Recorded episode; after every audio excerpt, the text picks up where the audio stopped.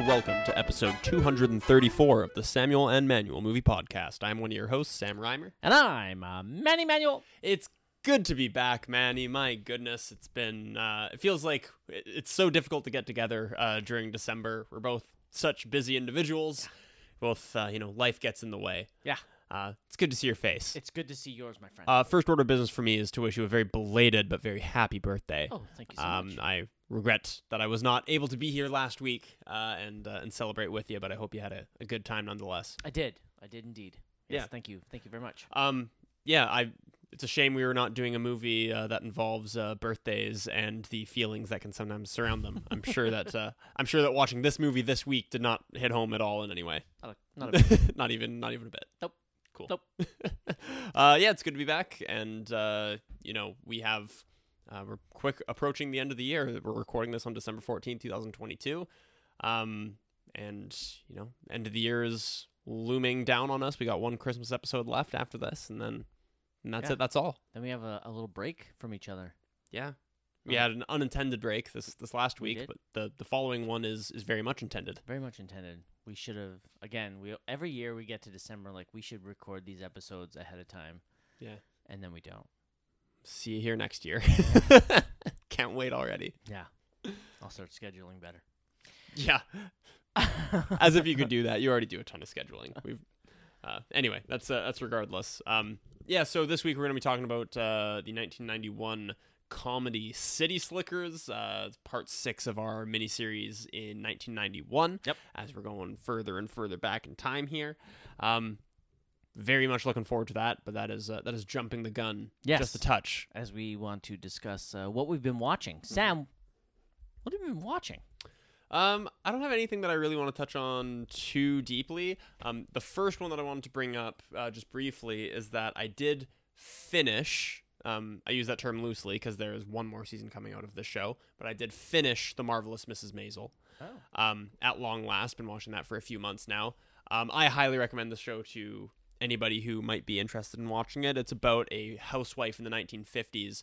Um, in the very first episode, her husband leaves her um, and she turns to a life of stand up comedy to pay the bills. And as a Jewish woman, Jewish housewife in the 1950s, it's very much not a ladylike profession. Her Jewish parents look down very strictly on her on her choices, um, but it's a brilliant comedy with really good characterizations, um, good uh, good characterizations by uh, Rachel Brosnahan as the titular Mrs. Maisel and uh, Alex Borstein, who uh, people would know from a variety of things. I knew her primarily as the voice of Lois and Family Guy, Mm-hmm. um, but she's you know I, I would call her kind of a character actress that's been around. Uh, she plays uh, Mrs. Maisel's manager, Susie, and she's fucking hysterical as she's uh, trying to make ends meet, being a manager for somebody who is also just trying to make it on their own. Um, so they, they have really good comedic chemistry and also has a, uh, a couple of people that I think you really like. Um, I don't know if you have any affinity for Tony Shalhoub, um, but I I do. uh, but I do know that you have uh, a, a particular affinity for uh, Kevin Pollak, I do. and the two of them play respectively um, Midge Maisel's father and father-in-law, uh, and they have excellent banter. They're both Oh, yes. very, uh, very over-the-top Jewish fathers in their own respective way, and both very strict and both very overbearing. But they clash in some pretty hilarious ways in the show, and they're they're kind of a highlight for me. Um, I won't uh, get too much into the specifics of the show, but I've really been impressed by the way it progresses. One of the writing things that it does that I am still kind of getting used to four seasons into it now uh, is the show kind of has this habit of setting things up with no payoff. And it's so constant that it's clearly intentional. Mhm. Yeah, like, no show would do it this often without it being intentional. There's many instances in the show where, like, you know, a network TV show will leave you on a cliffhanger, like, oh, can't wait to see how that pans out next week. And it will either not come up again or just kind of be brushed off. Like, or it'll turn out to not be very consequential in a way that I, I really haven't seen uh, a network TV show or, or a serialized show do. So I, it's one of the things I've kind of had to get used to stylistically, stylistically with the show. Mhm. I still don't know if I really like it. I think I do. It's it's kind of different, and again, it uh, it's very clearly intentional as far as I'm concerned. So it just makes me kind of question why. Um, but at any rate, uh, I overall the show has been uh, absolutely spectacular. I don't have the actor's name in front of me, but um, the real life comedian who died tragically young, Lenny Bruce, is a character in the show who kind of takes uh, Mrs. Maisel under his wing Mhm. and shows her the ropes. Uh, his portrayal is really fucking good. I'm not familiar really with him as a comic, but apparently he's quite a big deal. He's a legend. Yeah, died at uh, died at age 40, I think, of a heroin overdose. But he's a character in the show, and I really like the way his character is treated. You always have to be a little bit, um, I don't know, let's say careful about portraying people who died in uh, tragic ways, Mhm. so as to not seem like you're taking advantage Mhm. of, a, of a poor situation. You want to treat them with respect, and his character is very much treated um, respectfully, but also realistically, and Mhm. I, I like that a lot. Cool. Anyway, that's already more words than I would have uh, planned to have said about Mrs. Maisel. Really impressed with the show. Can't wait for season five. I think they've announced it's the final season. It's going to be coming out in roughly spring 2023. Really going to be looking forward to that. Um, if anyone would like to watch it, it would be on Prime. Um, I know you won't be watching it anytime soon due to our numerous conversations about TV shows. I know that you won't be, but it, it is it, it's quite a good watch. Cool. Um, where to go from here? I watched a Christmas movie called El Camino Christmas, which Netflix is just advertising the shit out, out of right now. Um, here, let me see if I can pull up uh, the description. I had it here a second ago. Um, okay. Eric comes to El Camino looking for his unknown dad. He's harassed, hit, and jailed by a drunk local cop who later shoots at a liquor mart with Eric and four others inside. The sheriff and deputy then shoot up the place, answering each other's fire. That's a really long plot synopsis. That's a bad plot yeah, that's a synopsis. bad plot synopsis, and really, the movie is bad too. it, it suits it just fine. It's got uh, we got? Dax Shepard, uh, Kurtwood Smith, Luke Grimes, and uh, oh, there's one. Uh, Tim Allen was the was the other one that I wanted to say was in this, as well as uh, Jessica Alba for some reason. I was actually um, relatively impressed by the script for this. I thought it was a, a kind of a, a neat concept for a movie. It didn't seem like the director really knew what to do with this. Um, there was ideas in the script. It seems like they really wanted it to be about, uh, I guess, truth in some sort of way, uh, because uh, our protagonist, who I think is Luke Grimes, I'm not familiar really with the actor, um, but our protagonist um, gets falsely jailed for not doing anything wrong. Uh, doesn't have a side of the story believed, and then when he's holed up inside this liquor store, the this sort of news story spreads through the media that he's holding hostages in there, when really it's the cops who are kind of holding him hostage. And it, there's this commentary that's attempted at the nature of truth and. Um, you know whether objective truth matters or whether having it on your side is um, is even possible in a situation like this when dealing with police and they're trying to be really philosophical about it and there's some ideas in the air and just doesn't work out at all uh, unfortunately the the dialogue is pretty dumb in the movie. The way that it's executed is pretty dumb. There's aspects of the ending that I thought were totally an insult, an insult to the audience's intelligence. Um, gave it two out of five for having some ideas, uh, but I was really disappointed with the execution of this. And I like some actors in here. You know, um, I say I like some. Really, Kurtwood Smith is. Uh, I know him as. Or, or listeners of the show may know him as Red from that 70s show. Um, did you ever watch any of that 70s show? No. Yeah, I can't imagine that you would have. Um, I really liked that show when I was when I was a teenager. Um, and he's the patriarch in that show. Um, and he's really really tough, really firm sort of guy. Um, there is, I think I know you're about to say where you know him from, and one of the highlights of this movie. I am going to spoil it this particular moment because I know you're never going to watch it, and I don't think you should. Um, but Kurtwood Smith is one of the police officers who i who arrives at the scene at this alleged hostage situation, and somebody inside the building says, um, "I guess we got to take care of fucking RoboCop out there," or something like like somebody calls him RoboCop, which is of course where I guess in film that's probably his most famous role. That or Neil's dad in Dead Poet Society. Right. Okay, I forgot about that as well. And those are probably like n- both late 1980s, right? Like 1988, 1989. 89 for Dead Poets, and I'm gonna go 87 for RoboCop. Yeah. But I, I would say Kurtwood Smith's most famous role, I, I think at least, is in that 70 show as Red Oh, Foreman. 100 percent it is. Yeah. Yeah. Oh, I was right. RoboCop 87. I love myself. Nice. I was pretty sure that uh, Dead Poets was 89, but I wasn't sure about RoboCop. Good one on that one. Um, also, took me a while to recognize another one of the police officers, but Vincent D'Onofrio is in this movie. Weirdly enough. Uh, just before you move off of this Mm-hmm. and, and Kurtwood Smith, uh, did you know they're making a sequel to the 70s show? Yeah. Um, that 90s show? 80s.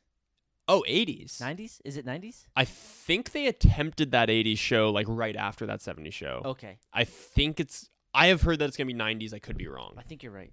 I think you're right. That 90s show. I don't see a that 80s show anywhere listed in IMDb. Oh, okay. Uh, I saw a trailer for that 90s show and it hurt my eyes. Um, but when I saw the premise, I was excited because, th- like, that's when I grew up. Like, Mm. I was a kid in the 80s, but I was a teenager in the 90s. So, reliving the 90s would be very fascinating to me. But when I saw the trailer for it, I, I wanted to kill myself. yeah, So I was like, I'm not, I can't watch it. Yeah, I don't think I'm gonna watch that 90s show. Unfortunately, it, it doesn't really stand out as appealing to me. I'm frankly even afraid to rewatch that 70s show because I'm really afraid aspects of it haven't aged well. Oh, really? Yeah, uh, even though I loved it when I was a teenager. Um, by the way, that eight that '80s show is an American television sitcom set in 1984 that aired from January to May 2002 on Fox. One season, 13 episodes. Did it have Kurtwood Smith and No, it didn't Oh. have didn't have any of the original cast. Oh, okay. It was basically just trying to capitalize on the on the previous success Oh. of it. Because Kurtwood Smith and the mom are in this '90s show, that '90s show.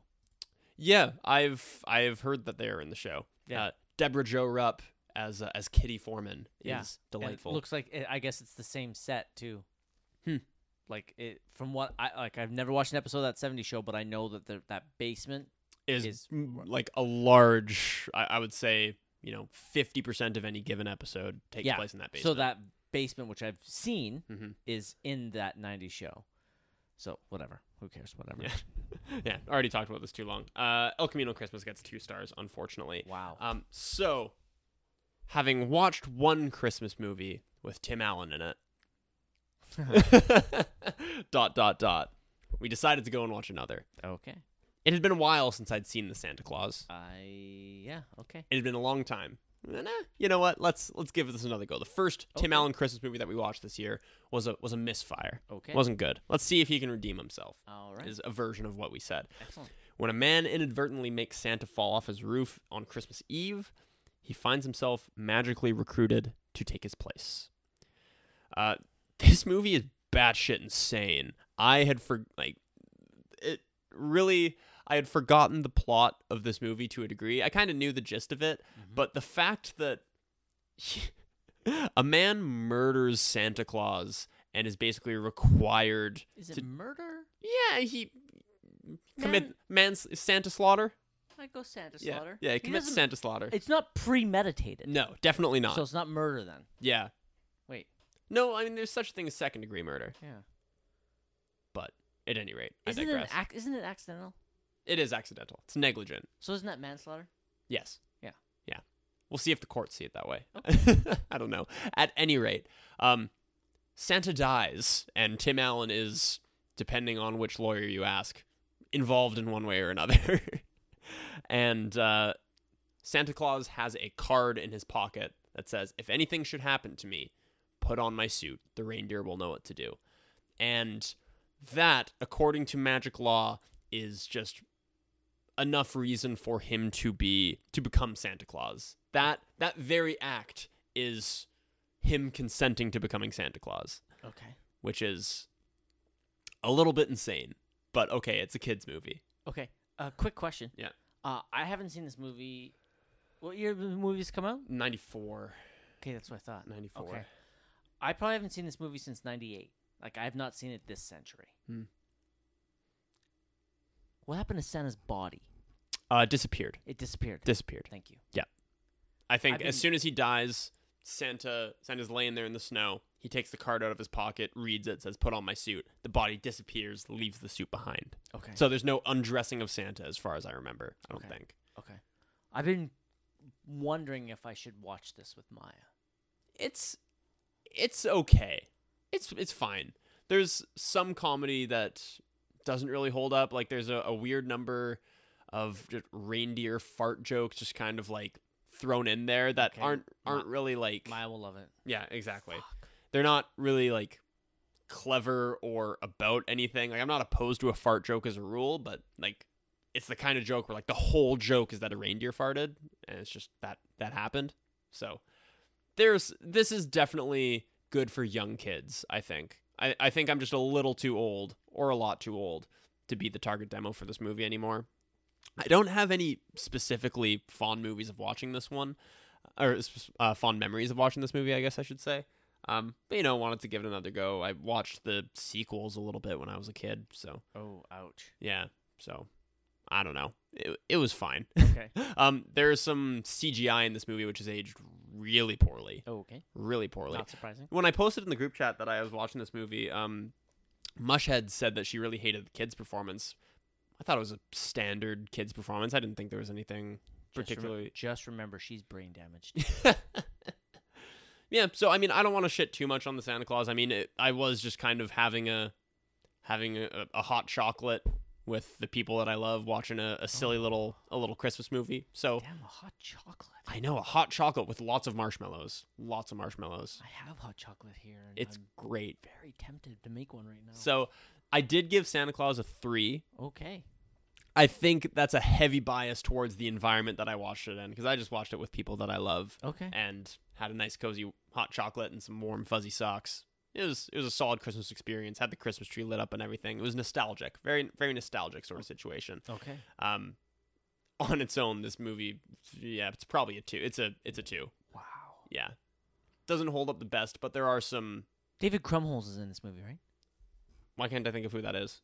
I think he's like the. Oh yeah yeah yeah. He's he's like the main elf. Yeah. Sort of situation. he's an actor I really like. Yeah, and honestly, um, I was impressed by him in this movie because he's pretty darn young. Yeah. in this movie. Yeah. Um, I mean, he plays an elf who's hundreds of years old, but Bernard is one of the highlights of the movie. Okay. Um, I Tim Allen was somebody who was uh, popular, I think, just before I kind of came around. I mean, obviously, Toy Story is Toy Story, but um, you know, things like Home Improvement were not Massive. not on my radar, even a little bit. Massive. I don't even know if I was alive when Home Improvement was at its peak.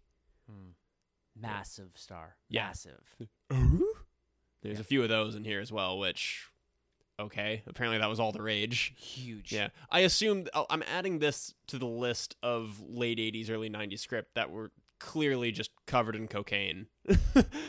this is a pretty crazy kids movie script that you know has some moments, and uh, the kids will like it. Okay. So three for for the Santa Claus. All right. Um, that's basically it for me. All right. I had a few others that I watched this week. Nothing I really wanted to talk about this much. Um, you know, I rewatched How the Grinch Stole Christmas, the Jim Carrey one, for the zillionth time. That's unfortunate. Don't need to talk about it too much, Cool. Yep. but I love that one. Cool. It's good. Manny, what have you been up to? Well, I, I chipped away again uh, my 1991. Uh, I wish I could say this is rewatch. It's actually a first watch. And much like a lot of movies from this year, this was a premise that could have been amazing, but the movie fell flat. Uh, and sadly, it, it hurt my heart because it stars somebody that I absolutely love. And this is the John Candy comedy Delirious. Uh, a soap opera writer gets hit on the head and wakes up as a character in his own show. So he stars as the writer of this horrible soap opera, uh, and exactly what he gets hit on his head, and then he wakes up in his own show, but he thinks that the actors are still the actors Not the character. not the characters and then he starts to realize it and the fun part is is that he controls the universe. He can go home on his typewriter type out a script and it will happen the next day. So he starts making himself this incredibly cool and suave person.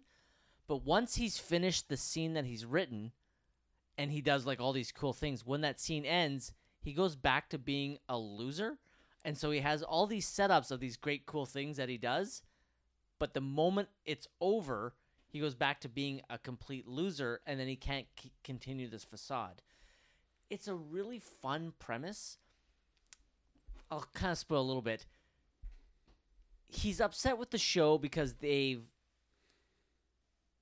they hire another writer, this like pay like pay um a for hire screenwriter who's known for not really being great but good enough and gets paid a lot to do like just good enough.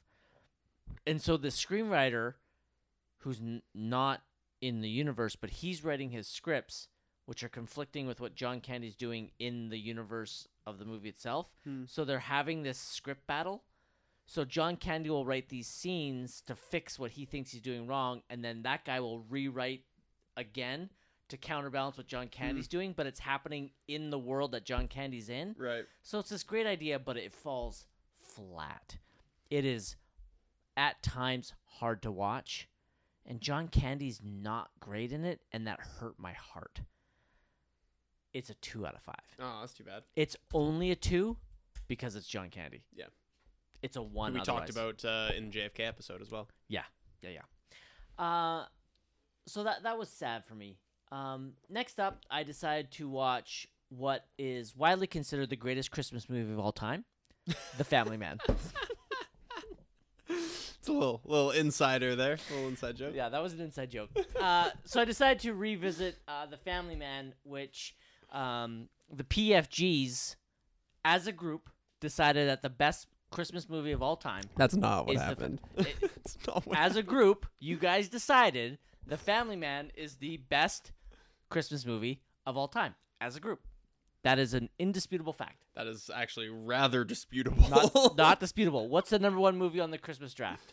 Those are not the same question. what is the greatest Christmas movie of all time? What's the number one movie on the Christmas draft? Is a very different question. That's the exact same question. Sam, have you seen The Family Man? no, I haven't. In spite of its uh, its claim to fame, in, spite of you know, you think of all the great Christmas movies of all time, The Family Man. Yeah, no, Okay. I haven't seen it. The Family Man, uh, a fast lane investment broker, offered the opportunity to see how the other half lives. Wakes up to find that his sports car and girlfriend have become a minivan and wife. This stars uh, Nicolas Cage, Téa Leoni, and Don Cheadle. This is a very loose adaptation of It's a Wonderful Life. It's a guy.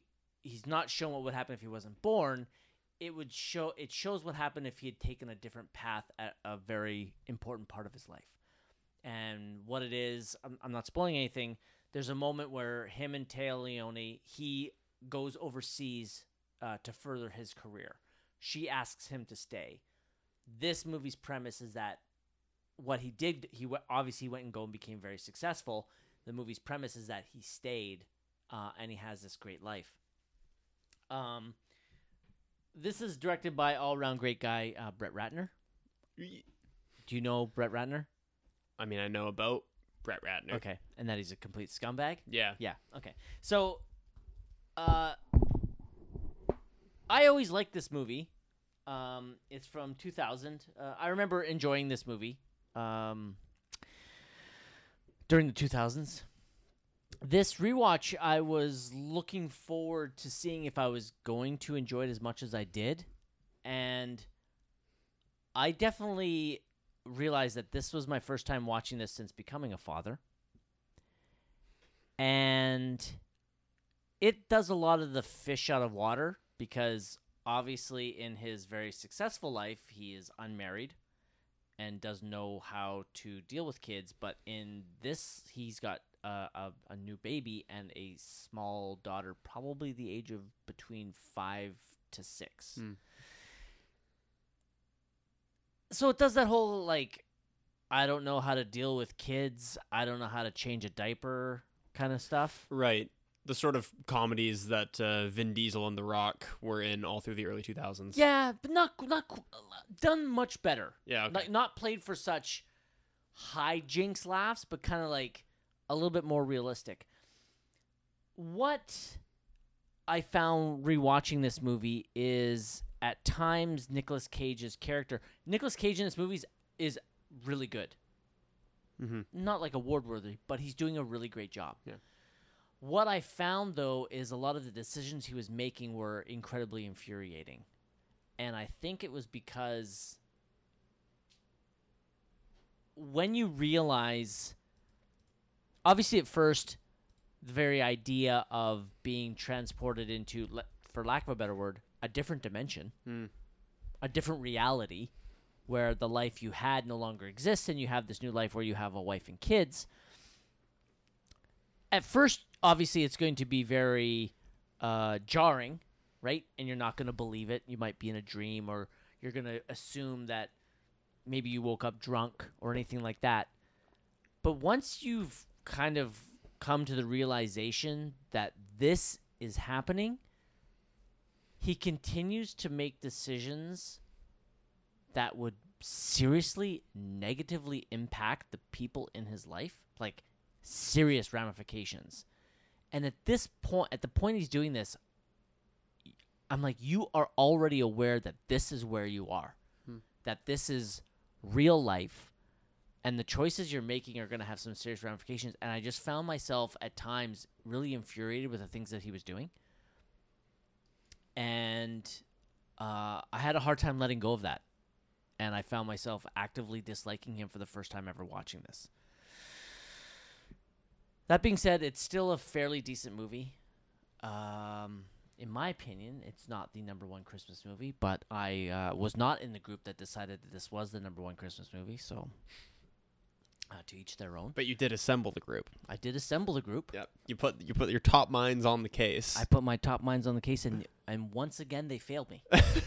Honestly, the list was pretty good up until that point. I thought. Uh, I know you didn't like having Scrooge solo on there, but yeah, that was a, a, a- basically after Scrooge was uh, selected at number twenty one, the list became shit to me.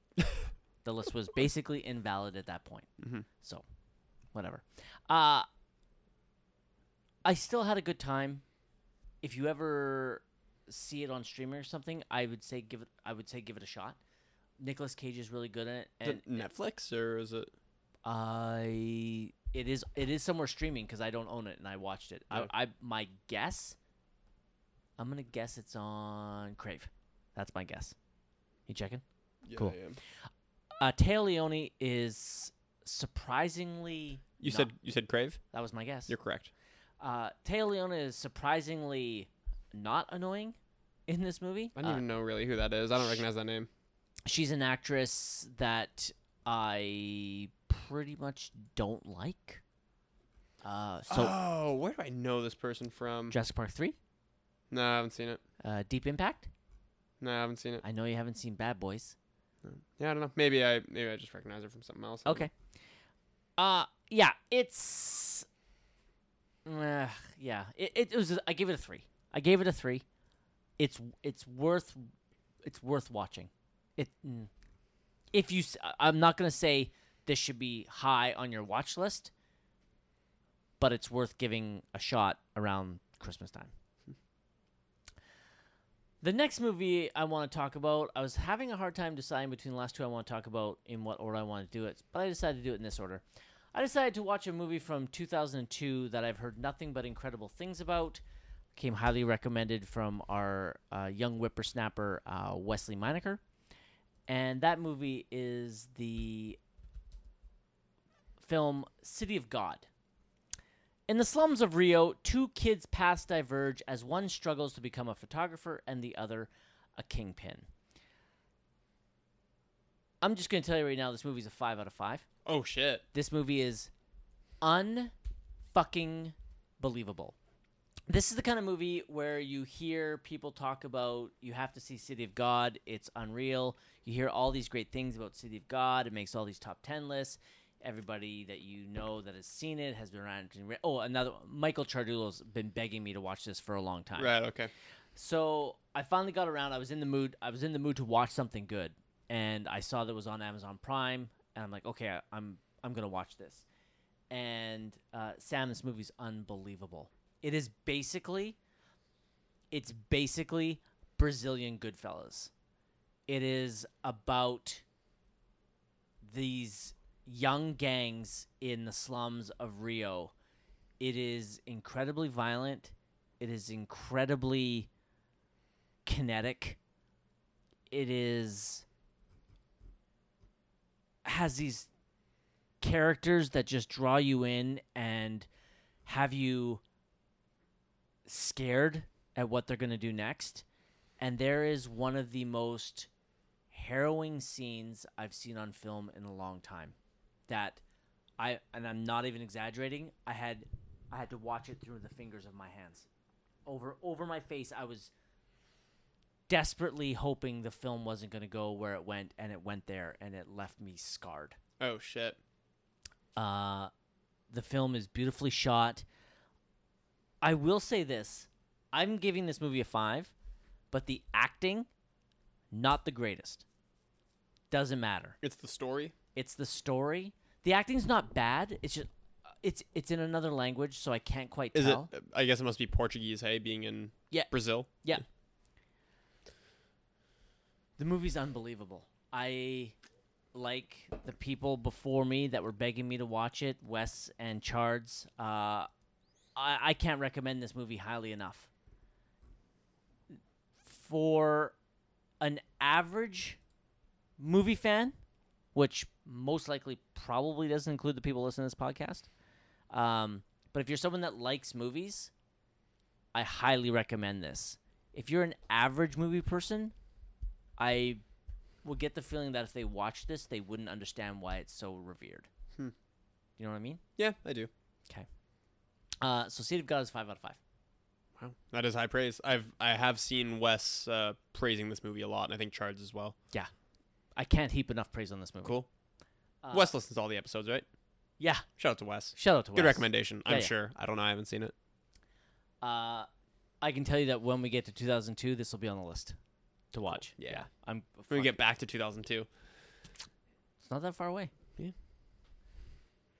The movie I'm gonna end with uh, is pretty much the polar opposite of City of God, and that's the 2002 romantic comedy Meet Cute, starring uh, your boy Pete Davidson.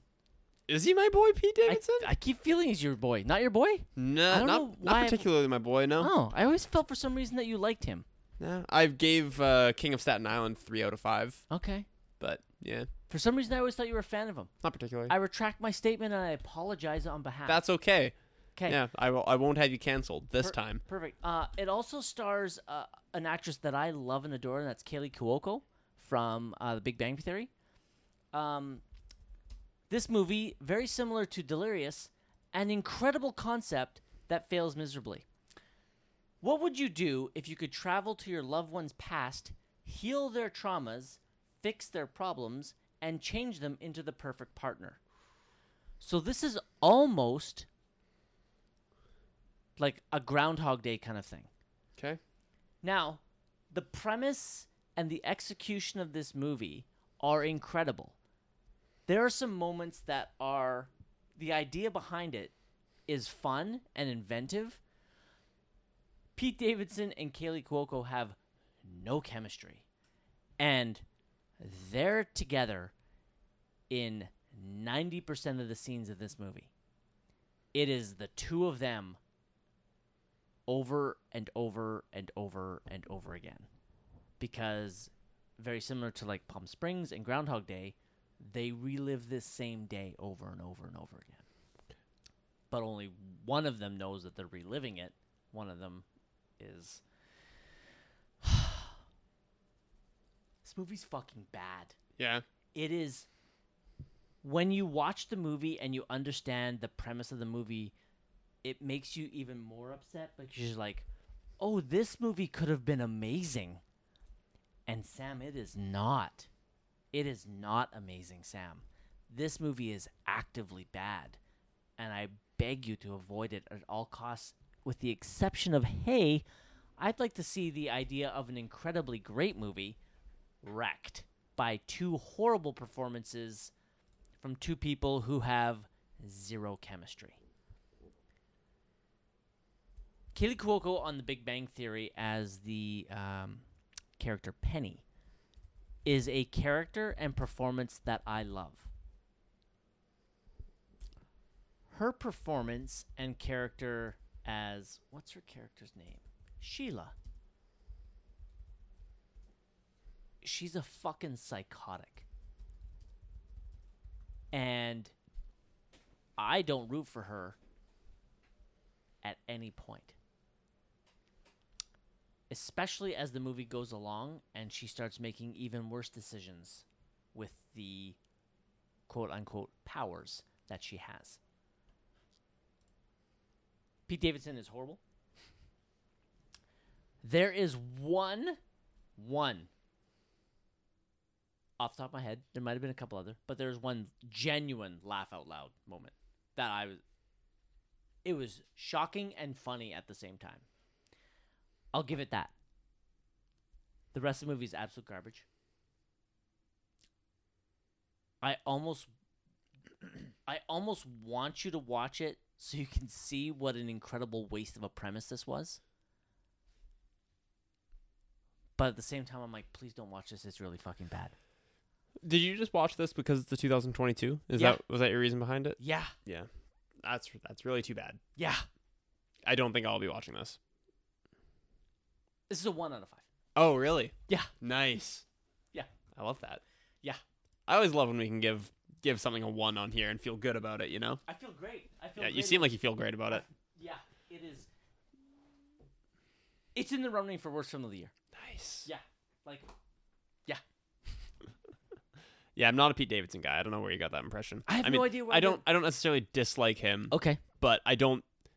I don't think he's made any movie better that I've seen him in. Like King of Staten Island, for instance, he's the lead in that movie, and you know it was it was okay. Wait. Did you see that movie? I did. Didn't like it. Yeah, I, I think I've seen it twice, and I got a three both times. Okay.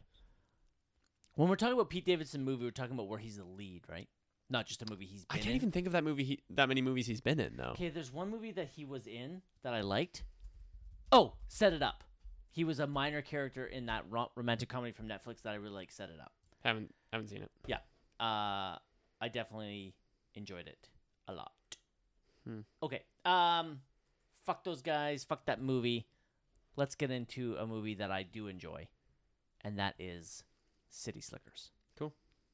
Released June seventh, nineteen ninety one. Directed by Ron Underwood. Do you recognize that director's name? I don't. Tremors. Nice. Uh, written by Lowell Ganz and Babaloo Mandel, starring Billy Crystal, Jack Palance, Daniel Stern, and Bruno Kirby, has a Metascore of 70, a Letterboxd score of 3.3. It won one Oscar, Best Supporting Actor for Jack Palance, and that was the only Oscar nomination it got that year. It had a budget of 27 million. It grossed 124 million dollars in 1991, which I think made it the fifth highest grossing film of the year grossed 179 worldwide, and the plot on the verge of turning 40, an unhappy Manhattan yuppie is roped into joining his two friends on a cattle drive in the Southwest. Now, before we get into our spoiler free discussion, Sam had never seen this movie, and he gave us his thoughts on what this movie might have been about. What movie are we reviewing next week? Next week, episode 234.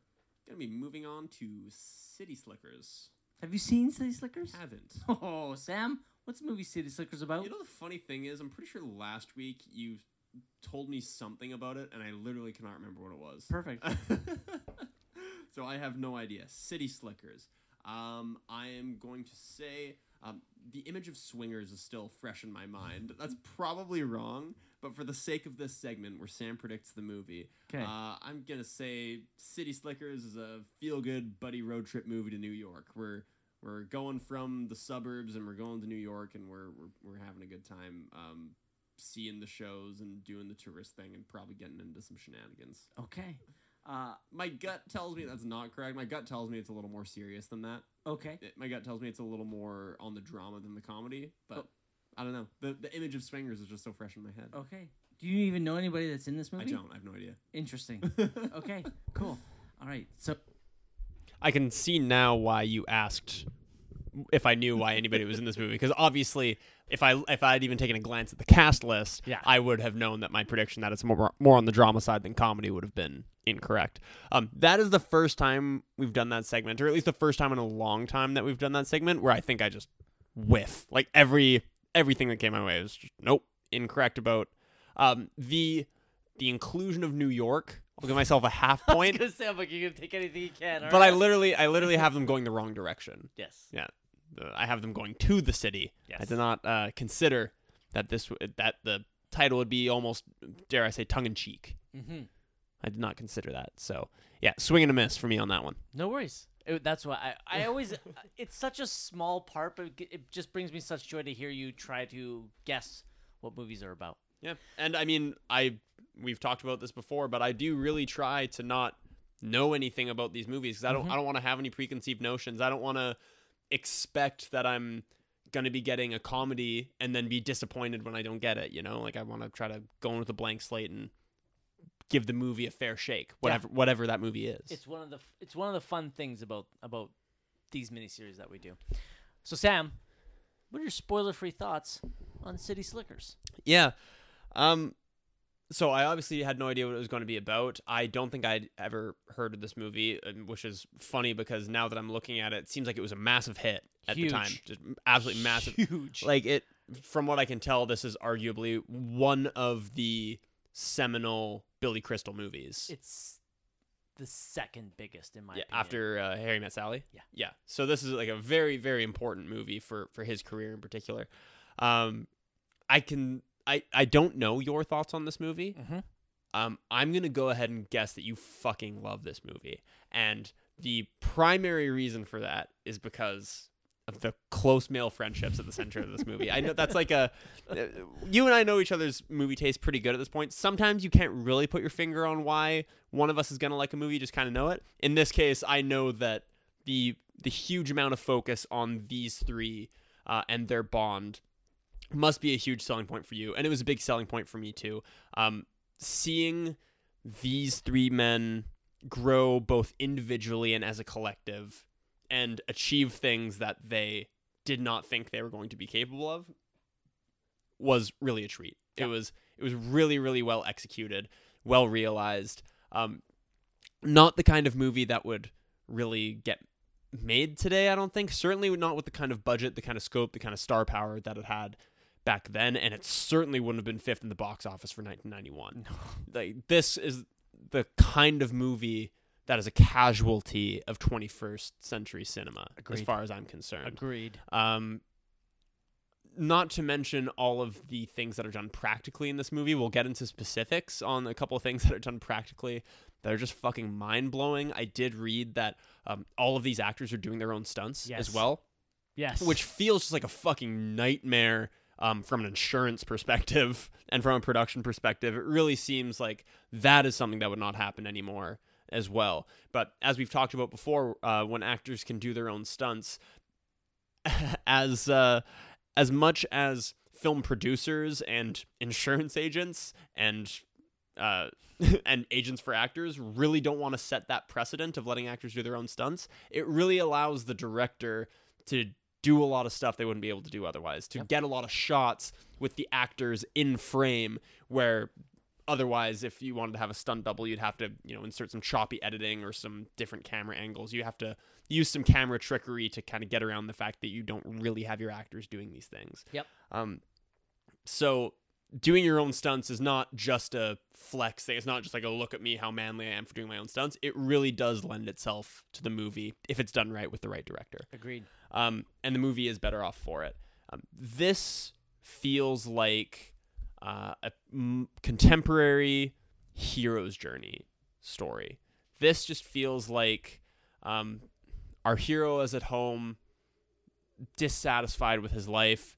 He gets a call to adventure and has to go to a very foreign, very unfamiliar environment where he initially is not successful and goes on an adventure with a number of colorful characters and returns home having changed. I never thought of the It movie is- as a it- hero's journey. It is a, it is a hero's journey movie. Unbelievable. It's a, it's a comedic hero's journey and it's executed really well. And what makes the hero's journey such a cathartic story um, is thinking about where our character is at the beginning and where he is at the end.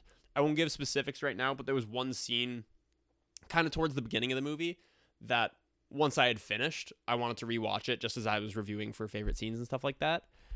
And so I the, the credits roll and I instantly go, okay, I want to rewind to that other scene. And I go all the way back to the beginning. And this wasn't my intention, but I really felt like I was watching a different character. Like I I just seen Billy Crystal's character at the very end, and then I watched this scene of him at the very beginning. I'm like, wow, those two people are severely different. And the fact that the journey from character A to character B is believable is really just a testament to how fucking good the script is and uh, how good a performance that all of our main characters are giving. Mhm. Um, I- I'm gonna leave it there for now, um, partially because my computer crashed just as I saw that. just as I was trying to read some notes. I need a new fucking computer so badly. Um, so I'll leave it at that for right now. Uh, that was basically the gist. But I, I was really impressed by City Slickers. I was really happy to go into it uh, relatively blind. Wasn't expecting something so big in scope and uh, something so heavy on stunts and uh, and things of that nature. Um, but the the well-made nature of the movie, uh, in tandem with a number of good laughs and some really really touching, heartfelt moments. Um, like a couple of moments which shouldn't have had me on the verge of tears, but nearly did. yep. Um, I, it really touched me at at some points. Um, and also just shout out to Norman.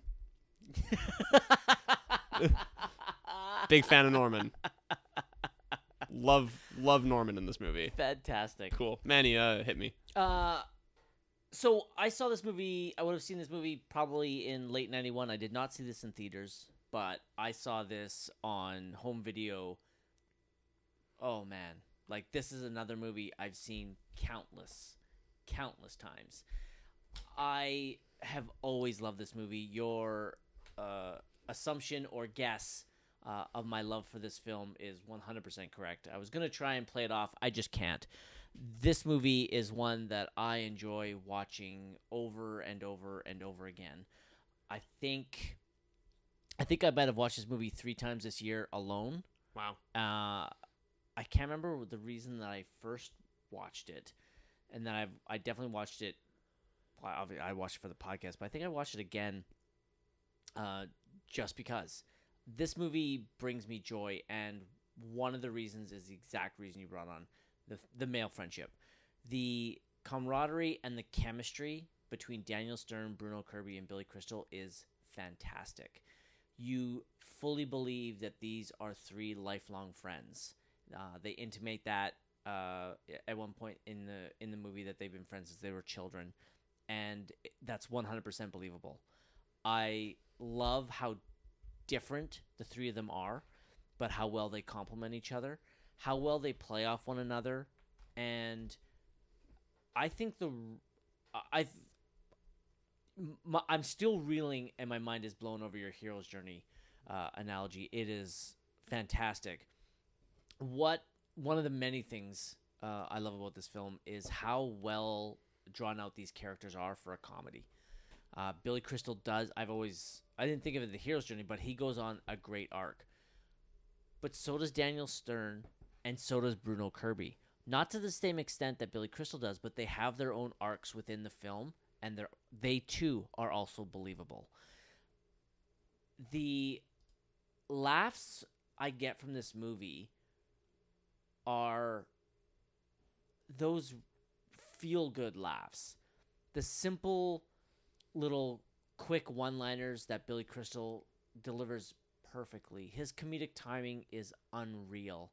These little quips he gets off, uh, and some of the moments.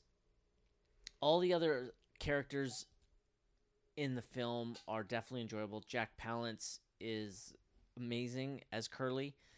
Uh, the great thing today, one of my coworkers, he'll randomly throw me movie quotes.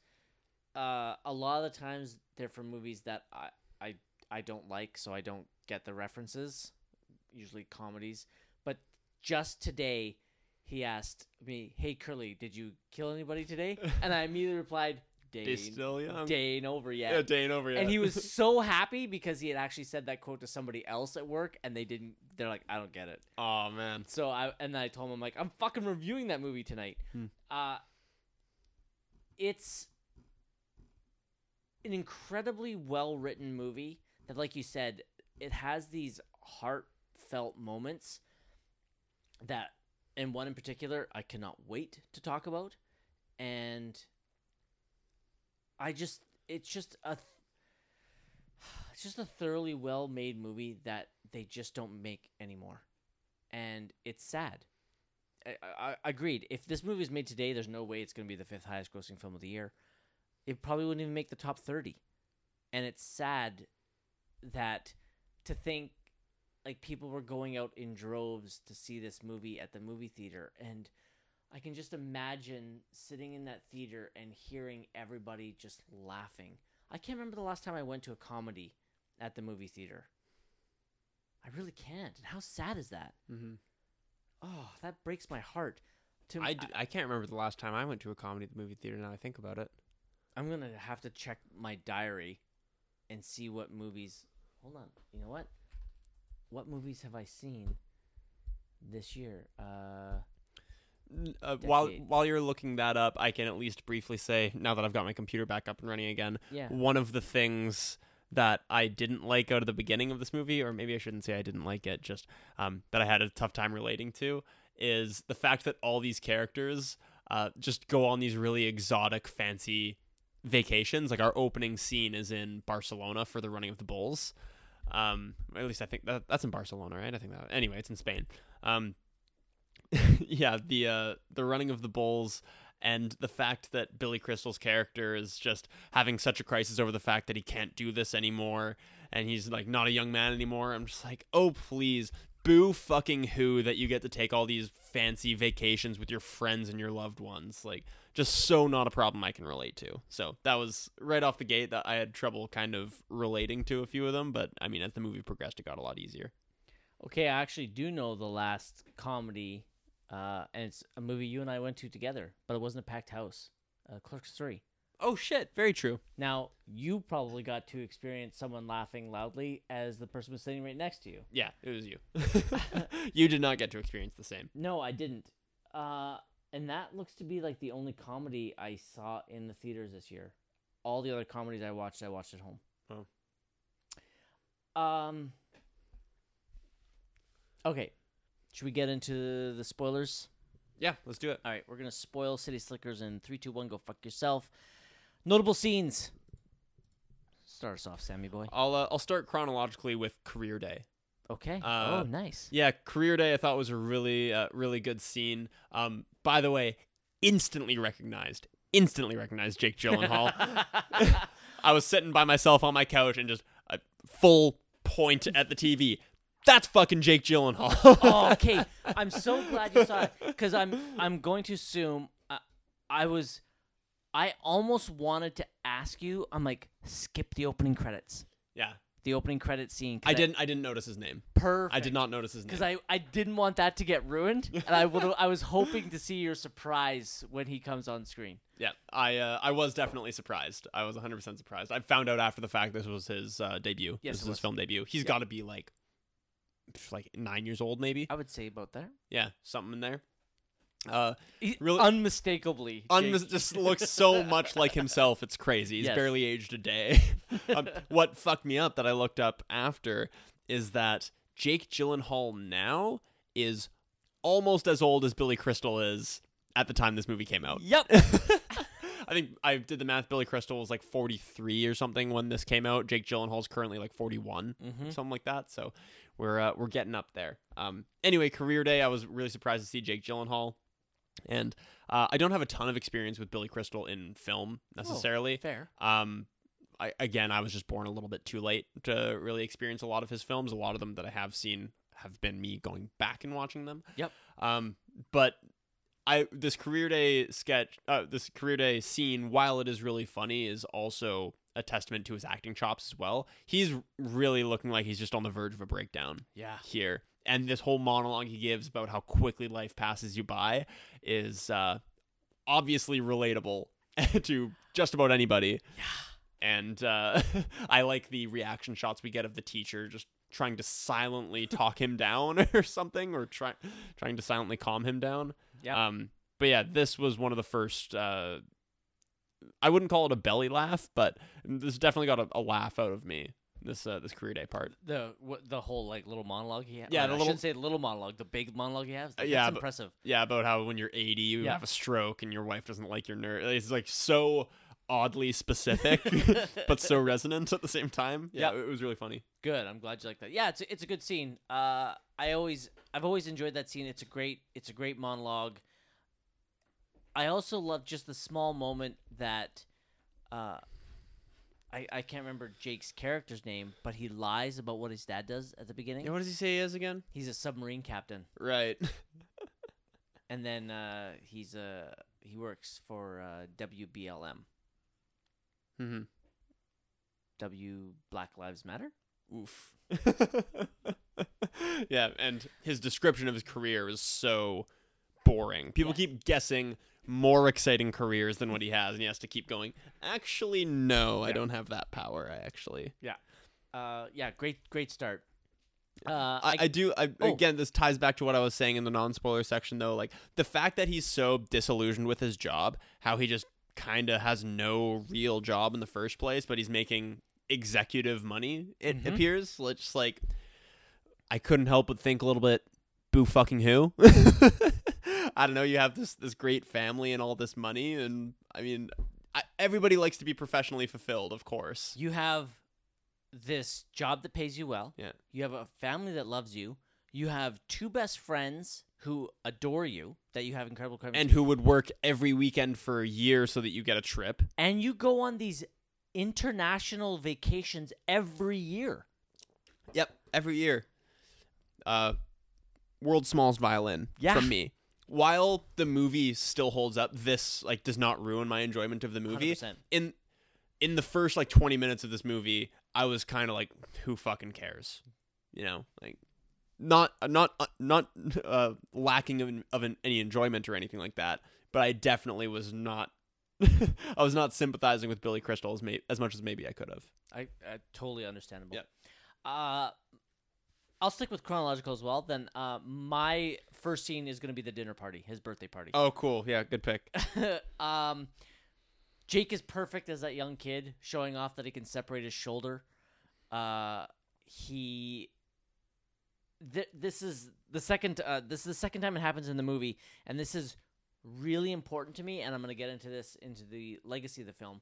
But Phil pretending to be asleep, so he doesn't have to talk to his wife. It's a funny bit. It is a funny bit. He does it earlier on the plane, and then he does it here. Um, and it's small little things like um, Mitch comes over and says, you know, he knows he's not sleeping, he's pretending, and so he wakes up, and then, uh, and then Ed comes over. He's like, "Oh, good, you're awake." Yeah. It's just little li- these little quick lines that he says. Mhm. Um, the friends are so good to one another, and this again plays into exactly what you said. This is about male friendship. It's a it's a movie. It's a movie about friendship. It doesn't have to be male friendship. There are some female friend movies. Book smart. Booksmart, uh, Thelma and Louise, Yeah. um, that definitely resonate with me. But obviously, if this being Hollywood, there's a lot more male centric friendship movies. Mhm. Um, but th- this is again just one of the many reasons that I enjoy this movie. These guys are such great friends to one another, and uh, just like you said, this is where um, Phil reveals that he worked every weekend for a year so they could do this for Mitch. Like that's that's incredible friendship, and I love it. Uh, they reveal the setup for the whole movie. They're going to go on a cattle drive. I checked the um, the timestamp when they revealed kind of where they're going. Um, 22 minutes feels like a good amount of time for setup, even though I wasn't totally on board with some of the uh, relate some of the problems of relatability Yep. that the movie has. I do like that the movie doesn't feel like it needs to be in a rush to get to the cattle drive. It's setting up the friendships. It's setting up um, the marital turmoil that two of our friends are experiencing, or I guess really all three of them are experiencing. Um, so it does good to set up our character's initial state so that when we get the, the cathartic conclusion of these character arcs, we sort of know where we started, and it goes to show how far we've come. Yep. I like that we're spending time here. And then Nancy shows up. Whom I instantly recognized, Recognized or like facially recognized. Oh, really? Yeah, I I do know Yeardley Smith obviously from the one thing she's famous for. yes. Um, but I, I mean, when I saw her at first, I went, "Is that Yeardley Smith?" And then she started talking, and I went, "Oh yeah, yes, it is." If you're not who, if you're not sure who it is, I mean, you were probably watching the movie on mute. This is this is Lisa Simpson. Yeah. Um, it's, it's the voice of Lisa Simpson. Keeping in mind this being 1991, um, at the time of filming, if they were filming in 1990, The Simpsons probably had not blown up yet. nope. Um, 1989 was the season one pilot. End of end of 1989 was the Christmas episode that The Simpsons started on. Yeah. Um. So yeah, she uh she was not yet a fucking rich mega superstar. Um, I guess I I'm this is a kind of a tangent. I'm surprised that the voice cast of The Simpsons is not really super famous. I guess Harry Shearer and Hank Azaria are, um, at least in the 90s they were, but like Yeardley Smith and Dan Castellaneta don't really do anything else. I guess why would you? Why would you? You have a cushy like fucking bazillion dollar. Uh, they probably make just an insane amount. What do you think? A million an episode? Is that even low for The Simpsons? I don't know. A million as a voice actor? Yeah, maybe not. I don't know. I bet you they don't make that. Oh, I don't know. Now I'm definitely intrigued. For Um, some reason, I remember hearing a few years back, um, 800k an episode. I remember hearing that as as a number. I Hmm. could be wrong about that. I'm gonna gonna look that up, that up. uh, again, with Nancy showing up, uh, she's having an affair with Phil, who's cheating on his wife. Uh, his wife, um, played by, let's see here. Uh, nope. Where are you? Arlene. Karla to- Tamburrelli. Arlene Berquist. Yeah. Uh, absolutely fucking nails it as the overbearing bitch of a wife. She is amazing in this scene. And Daniel Stern and hers fight is so incredible to me. Uh, if uh, if if if hate were people, I'd be China. what, what a weird way to put that, but also I respect it. Um, Uh, by the, by the way, the number that I found was uh, 400k an episode for the voice cast for the primary voice cast of The Simpsons. All right. That dates back to like 2015 though, so it might be more now. Well, that's still Just an astounding amount of money. yeah. Okay. The fact that Fox can pay them that and they're just and Well, they're not- still good. not- they're not still Fox. making the show. Not Fox anymore. Oh, where are they on now? Disney. Oh yeah, naturally. okay, that makes sense. That's why it's on Disney Plus. Yep. Yeah. Uh, this whole scene is just great, and like you said, it sets up the uh, the marital turmoil of all three characters. Uh, Phil's marriage is falling apart. Uh, Mitch's Trapped. tr- he, he feels trapped, even though he's not. Hmm. Uh, he feels trapped in his life. And Ed is unsure what he wants to do, and he just all basically he just doesn't want to become his own father. We don't learn that until later, but we don't we don't know that Phil's actually having marital troubles until later in the movie. He Mhm. seems to be he has a, an underwear model for a wife. He's he appears to have everything perfect, and that's one of the great things about this movie. Uh, later on, is these friends start to reveal things that they hadn't already shared with each other, and that's what makes this adventure they go on different from the ones they've done in the past. Yeah. Uh, so the dinner party scene is is a is a scene that I always always enjoy. No, that's a really good pick. That was honestly one of my uh, one of my last cuts for one that I wanted to talk about. Um, okay, so let's go here then. Yeah, I'm gonna continue chronologically. Um, so we're we're on uh, what do they call it? The drive, I Cattle- guess. it's cattle drive. Yeah, we're on the cattle drive. Okay. Uh, Mitch delivering Norman. okay. That's the next big one that I have. All right. Um, what a fucking scene! What an absolutely incredible scene. I. This is the one when I said off the top I wanted to go back and rewind to rewatch the scene. This is the one I wanted to rewatch because Okay.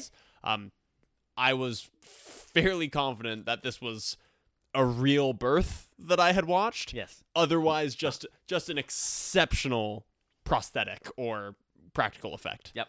Um, so yeah, I I guess I'm not totally. When you rewatch it, you can see the fact that the mother isn't moving Yes. is kind of a is kind of a giveaway. Yep. Um, but this literally just looks like a birth. Yes. It, it looks completely real. I um, you seem like you know some details about this scene. Like, how did they shoot this? Oh, it's well. If I'm gonna go under the assumption you feel almost the same way that um, Jack Palance and Billy Crystal have great chemistry together. They do. Okay, Absolutely perfect. do. This scene, I uh, I listened to the commentary on the movie, which has Daniel Stern, uh, Billy Crystal, and the director Ron Underwood. This scene in particular had my mind blown. So this scene they filmed three. It's not all filmed together. So the shots that have Jack Palance and Billy Crystal together, they were both on set that day when one of them isn't on screen, the other one is not there at all. Wow. So when Jack when they when they do a close up of Jack Palance, Billy Crystal's not there. Hmm. Despite all that, they have this incredible chemistry within the scene. The mother cow uh, is fake, not not a real cow, and the body that he's reaching into and all that Shall we say? Um, I don't know. The gunk. the gunk on him. Um, I can't remember what it was. It was it's some type of jelly. It's not KY jelly. Yeah. Um, but some other stuff. But it was so cold on there, it was freezing to Billy Crystal's skin, oh wow. and Billy Crystal was worried that he was getting frostbite. It was so cold. Whoa. So he would have to go and and so that was one of the stories you hear. Um, but yeah, it's when you're just watching the movie for the movie itself, you don't notice that the the mother cow's not moving, and you're just kind of enjoying the scene for what it is. Mhm. Uh, and then yeah, uh, Nor- Norman, who you uh, said that you enjoy very much. Uh, there's about twelve Normans in the movie because obviously during filming the cows grow up very quickly, Mhm. so they had to keep replacing it with new Normans. Um, but the one, the one, the first one that comes out um, is uh, is the one that Billy Crystal said he liked the best, and him and that cow actually had a bit of a bond, from what Billy Crystal said. Uh, very enjoyable scene, and uh, yeah, I- I'm I'm I'm very glad you picked this one. Yeah. Um, I, I don't know if I have a ton more to actually say about the scene, but I I was just absolutely blown away by the effect. It looked very. I was convinced that Billy Crystal delivered a calf. I know, I a one hundred percent. Like, if someone had told me that that was a real calf being born, I would have had, I, I would not have doubted it. Yeah. The only reason I know that's not is because I learned it was not. Yeah, and then yeah, the fact that they're not actually in the same room together for a lot of that scene is uh, a testament to the direction and the editing because Yeah. that is a tough thing to pull off. That's usually that'll stick out like a sore thumb Yes. uh, if that is actually the case. Speaking of editing, uh, they're talking about. Uh, I don't know if you picked this scene, but I'm just going to mention it because I, I probably doubt you are. But near the end of the movie, uh, where uh, Mitch uh, lassos Norman in the river, Mhm. he was on a talk show, and the host asked him like, "How did you lasso that calf?" And he goes, "Editing." Yeah. yeah, a lot of that going on in this movie. Yeah. Uh, very, very convincing. And I mean, with them actually doing their own stunts, again, it leads credence to a lot of the other things in the movie that you see. Yep. Uh, all right. Uh, I know that's later. I'm gonna go with. Oh, okay. This would be around the around the time that you just said. Um. Oh, actually, this one came before, so I'm gonna do this one. This is a little bit earlier. Is it earlier? No, it's around this time. It's around this time. Um, the ice cream showdown. Oh, yeah, okay. Uh, it's a play on the Western Shootout. It's even the music makes it feel like it's a shootout. And then the ultra close ups on the eyes. Yes. Yeah. Uh, for those, I don't know if you're listening to this without watching the movie.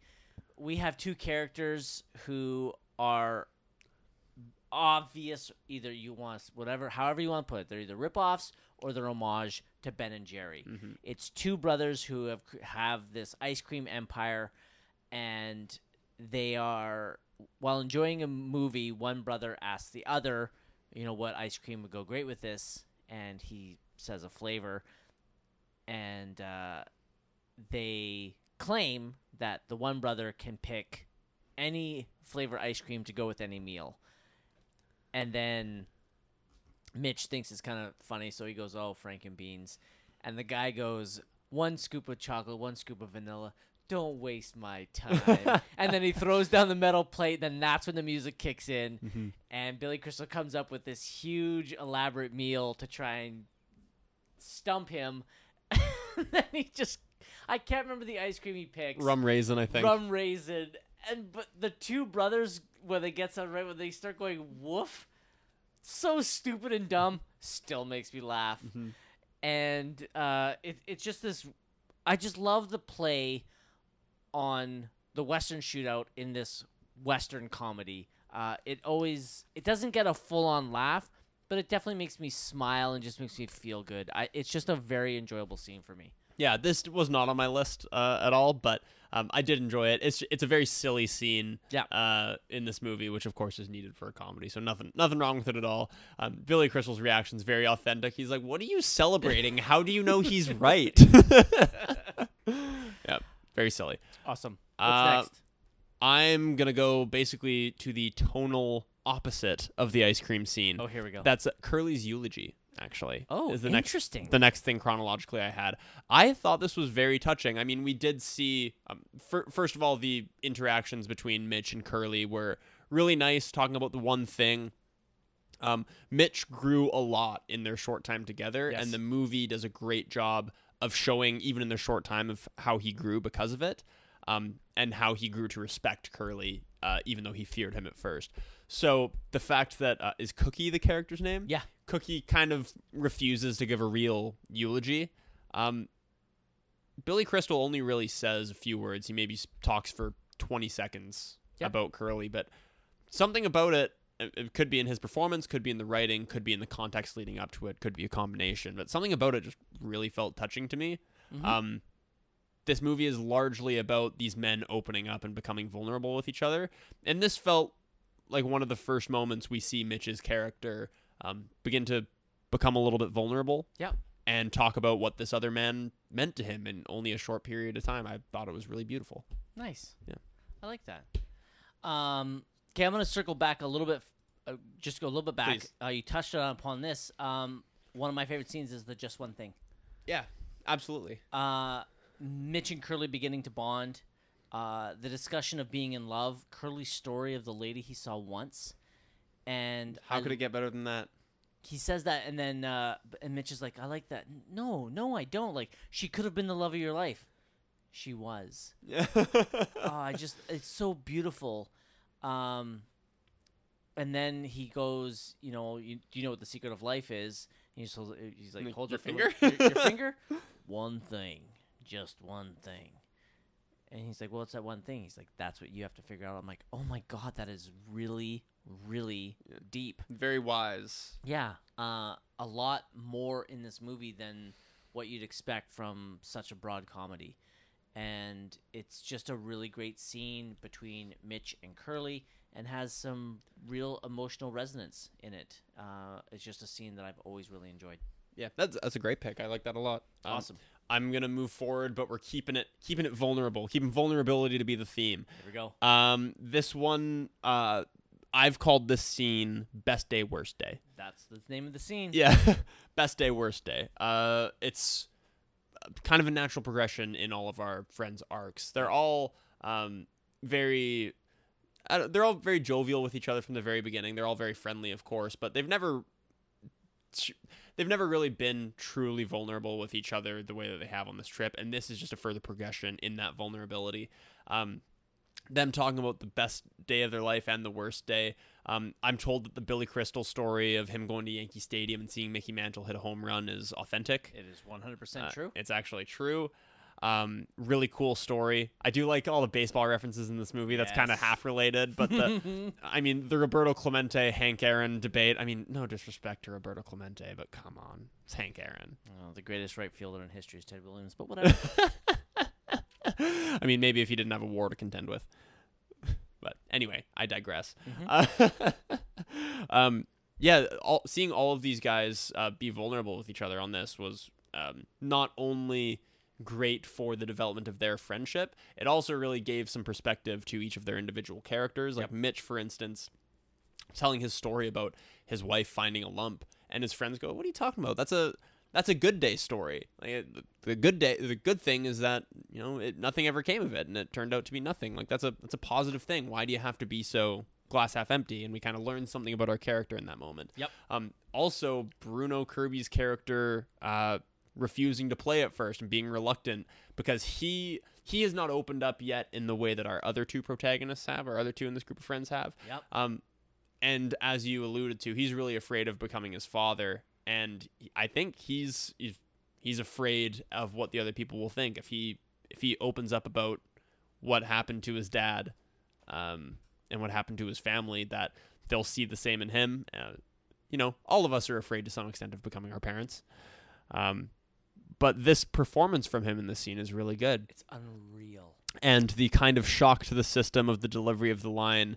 Uh, and what's your worst day? Same day. Yeah. I just got Yeah, chills. it is like it's so it's so well written. It's, It's- really really well written. It's incredible. Uh, Phil loving his wedding day, uh, which, if you're if I was to play this game, uh, that might be my answer. My wedding day was Especially if you can't pick the birth of your child. yeah. If I can't pick the birth, I th- those those are the two contenders for me for the best day of my life. Is the day that Maya was born. I'll never forget it. The whole thing. I can still remember everything. And much like this movie, fuck, I might get emotional. much like this movie, obviously I got to share that day with Julie, but T Bone and Gino were at the hospital the whole time, Mm-hmm. and that means everything to me. Uh, the day of my wedding, my my wedding was so much fucking fun. The whole day was great. I was almost late for my own wedding because of of um that f- uh the fucking the fucking motorbike rally that happens every year. The the Harleys for Teddies or whatever the Uh, fuck it is. I am not sure. Yeah. Yeah, there's a big fucking parade of uh, all these people riding Harley Davidsons or, or motorbikes, and they all have fucking teddy bears at some fundraiser. Awesome, great, but they fucking kept me from Yeah. like we cut it way too close. Huh. Um, the little like I, I I love how you how you mentioned that Ed is very reluctant to play at first. Um, and then there's the moment of silence where he says, "I don't want to play," and they and then his friends are like, "Okay," like they're not going to pressure him. There's a moment of silence, and then Ed just starts going into it. Every time I watch this, I almost cry. Every time. Bruno Kirby is so fucking good in this little monologue that he gives about his best day. It's super impactful. Exactly what you said when they're like, Jesus, like, and then Dennis goes, Jesus, what was your worst day? Same day. It is like I, I can feel the tears right here Yeah. almost wanting to come out. And what I love about that, it's an incredibly emotional, powerful, and incredibly bonding moment for these three friends. And the moment the scene ends, it cuts to them playing baseball together. Mm-hmm. I fucking love this scene. Best day, worst day. I still have other scenes to talk about. It's the best scene in the movie. Cool. This this scene and the fact that Jack Palance wins best supporting actor are the reasons I wanted you to watch this movie. Good. Yeah. Um my pick Uh, sorry, are you Oh. are you done with scenes? Oh, no, I have one more. Oh, okay, cool. Go.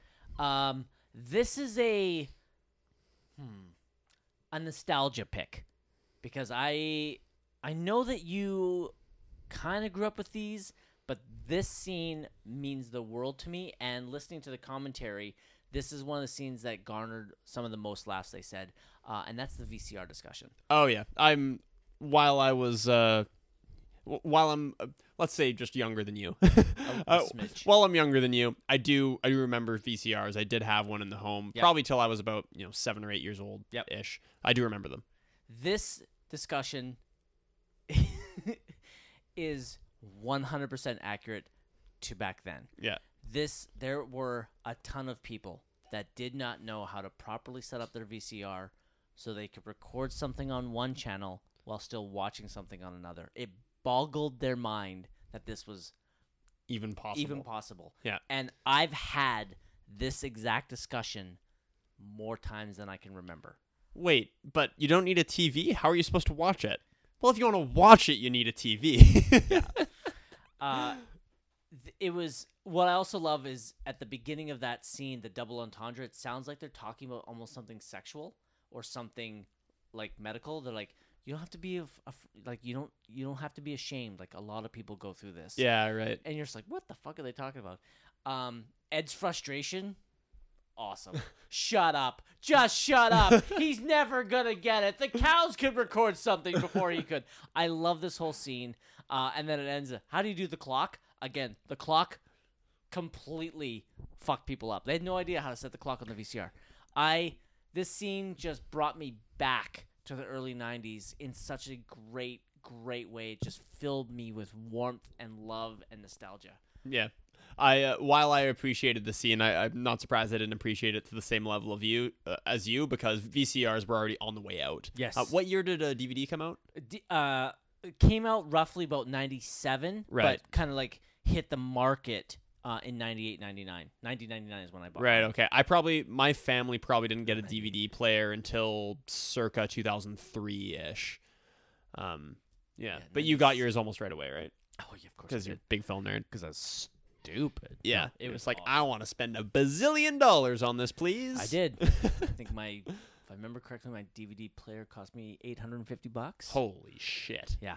Now, now you can go to you if you get a secondhand DVD player, it's probably like 30, 30 to fifty bucks. That's crazy. Yeah. technology is a ton of fun. Um, I have all of my scenes. I have one more. Wicked. Uh, you said I might not have it, but I do. It's the river crossing. Oh, nice. I do have the river crossing on there as well. Uh, this uh, one of those scenes. This is kind of the main scene actually, where you can see the actors doing their own stunts. Yes. and it's spectacular. Riding down the side of that hill and crossing the river is fucking like a nightmare. I don't know. Like, this is the kind of thing you don't really see in movies anymore. that riding down the hill, Daniel Stern's third day on a horse. Holy He shit! said, "I'm gonna die going down this hill." I said I said to Emma uh, as, as I was watching this with her, I was like, these actors are probably shitting their pants right now because you can clearly see it's just them on the horse. Mhm. Um, yeah, I thought this scene was so well choreographed and well shot and well constructed. Part of that is due to the fact that these actors are doing their own stunts. Yep.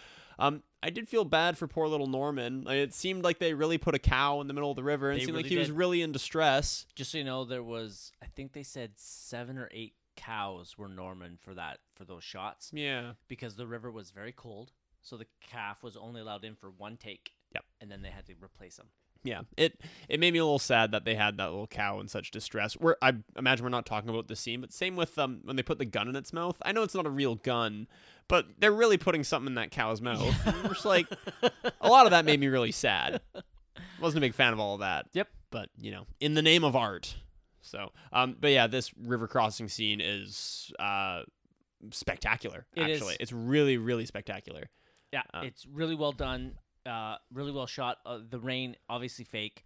Uh, they in the commentary they talk about how they were fighting the sun. I love that the sun is shining through while it's downpouring like that. I Mhm. think it just adds this really great element to the scene for some reason. Yeah, this like character, this realism. Yeah. Uh I agree. The the the fact that the guys are doing their own stunts uh adds such this gr- I don't know, this great realism, this great believability about what they're doing. And I love that they're that they're working together, that they are, you know, Mitch goes to save Norm and then the boys save him and they have this great moment together. I I, I, I agree. I love I love this whole scene. Uh, it's just a great culmination uh, of all of all their arcs. hmm Yeah, this this is uh, exactly that. a moment where everything, all the internal struggles that our characters have been working on, uh, kind of uh, culminate in this moment. This is where our our heroes get to kind of win their manhood back in Mhm. in a way and prove their worth to themselves and to each other. Um, and uh, Mitch jumping into the river after Norm is just such a, a great character moment, and his friends hanging off that log to to grab the two of them floating down the river together is such a, a great moment. It's such a it's such a great teamwork moment. Yep. It's such a great uh, you know character building moment. It- really, it's the climax of the movie, Mm-hmm. um, and it's it's awesome. Awesome. Wicked. Uh, all right. Your favorite scene? God, I don't fucking know, man. Um, I I really, I- love all of these scenes. I really do. I think any of these could be in contention for my favorite. Um, fuck, I don't know. You go first. Uh, it's best day, worst day. Yeah. Hundred percent. Hands down. I knew that going into this movie. I don't know if I can give it to that. I think I think the river crossing is mine. Nice. I really like the river crossing. I love it. Mm. Wicked. Yeah. All Honestly, any of the ones that I said, um, maybe other than career day, but uh, the delivering of Norman, uh, Curly's eulogy, best day, worst day, and the river crossing, any of those realistically could have been could have been the pick. Awesome. Uh, performance review. I'll start us off. Uh, I'm gonna start with the lead, Billy Crystal. Um, he's just so unhappy with himself and the way the way that his life has turned out. Now, you and I both agree it's hard for us to really feel bad for someone that has so much, Mhm. but he feels like he probably should have had more, and he plays this aspect of Mitch really, really well. He goes on a great journey. Uh, I love that you point out that it really is a hero, the the hero's journey. Uh, I never noticed that before, but I fucking love it. He has incredible comedic timing. All of his little quips, everything he says, um, how much he loves his friends. And as the movie moves on, even though he doesn't really talk about it that much, it is the aspect of what he's searching for, and it's it shows. It's so weird that he doesn't really point out that his one thing is his family, but we know that that's what he's here for. So he doesn't have to say it, Mm-hmm. even though he has this great bond with Curly. He has this great time with his friends. He finds out, you know, he, he, he finds a smile that he has lost. But he's doing this whole movie is for him to remind him that he has everything that he's looking for, and that's his family. And I- think Billy Crystal does a great job, both in regards to dramatic and comedic acting in this movie. That I don't know. Maybe when we get to the end of the movie, I might I might push him to uh, to get a nomination. I imagine that you would. Um, yeah, for some reason there was somebody else we were talking about in similar terms recently. I can't remember exactly who it was. Um, might have been. Oh yeah, might have even been the movie that uh, we haven't even released yet uh, on our schedule. oh uh, yeah, uh, how you in some roles, especially comedic ones, demand that you kind of almost need to play two different characters. yes, Um, one character at the end, one character at the beginning. Um, Billy, I think this is one of those roles for Billy Crystal where you really need him to be able to play the straight man, the uptight guy in the business in the suit, um, who uh, you know kind of doesn't really have anything figured out. He's just kind of a boring, boring drab dude who uh, kind of going through a midlife crisis. You need to have him be able to play that and the reinvigorated, energetic person Yep. at the end. And he, you're right, he does a really good job of kind of uh, not only playing those those two roles, but the transition in between and showing the arc, uh, having the arc kind of realize itself through his performance is uh, is well done, well Yep. realized by him. Um, one of the things I do like about his arc that they decided not to do, I like that the second that there's any sort of romantic spark between him and the woman in the group, oh um, I like instantaneously. I'm married. yep, I like that as like a subversion of the typical trope. Um, kind of does away with the will they won't they. I was expecting a little bit more of the will they won't they between the two of them. Yep. I'm glad the movie doesn't really go down that road. I think it would have been. I would have been worse off for it. agreed, agreed. Awesome. Uh, who would you like to discuss? Uh, yeah. Who else did I have on here? Um, yeah, let's do Jack Palance. Nice. Uh, nominated, nominated performance. Or sorry, one. There you go. One. Um, it could be like when I I didn't know he won until after I watched the movie. Okay. I will say that I was surprised to learn that he had won. upon reflection and upon rewatching a couple of scenes, I do get it. Yes. Uh, it is a really good performance. I don't know this actor actually, or at least I don't think I know this actor. Um, I don't think I would know him from anything. he's in. He's in the Michael Keaton Batman. But I, I do I respect the win because I am just so convinced of this man's cowboyhood. Yes. I I think one of the reasons I was so surprised by the win is because it didn't even really feel like a performance. This feels like a real living, breathing person. This manly, smoldering loner who uh, who briefly connects with Mitch's character and only has a brief kind of shining moment on screen in the movie. Um, I can't point to anything specific that this guy does, but he uh, kudos to Jack Palance for making this guy feel like a real living, breathing person. Mm-hmm. Whether I agree with Oscar winning, I guess we'll find out when we get to year in review. I my gut reaction is that I have my doubts, but it is a really good performance. Yep. it's a really good performance. Wicked. Uh, yeah, I'm a big fan. Uh, he's like a living leather saddlebag. Yeah, I think that's uh, kind of a version of what Billy Crystal says, right? He's like that man. He's got that kind of leathery face about him. Yep. He has incredible chemistry with Billy Crystal. The two are able to play off one another so well in their scenes together. Um, his cadence and his line deliveries are perfect. Uh, he just fully embodies this character, and like you said, makes him a believable person in an otherwise almost unbelievable role. It's, uh, it's just it. The fact that it won the Oscar is enjoyable. Now, whether or not I feel that he should have won, you'll have to wait until we get to the year in review episode. But uh, we might discuss it a little bit later on as well. Yeah. All right.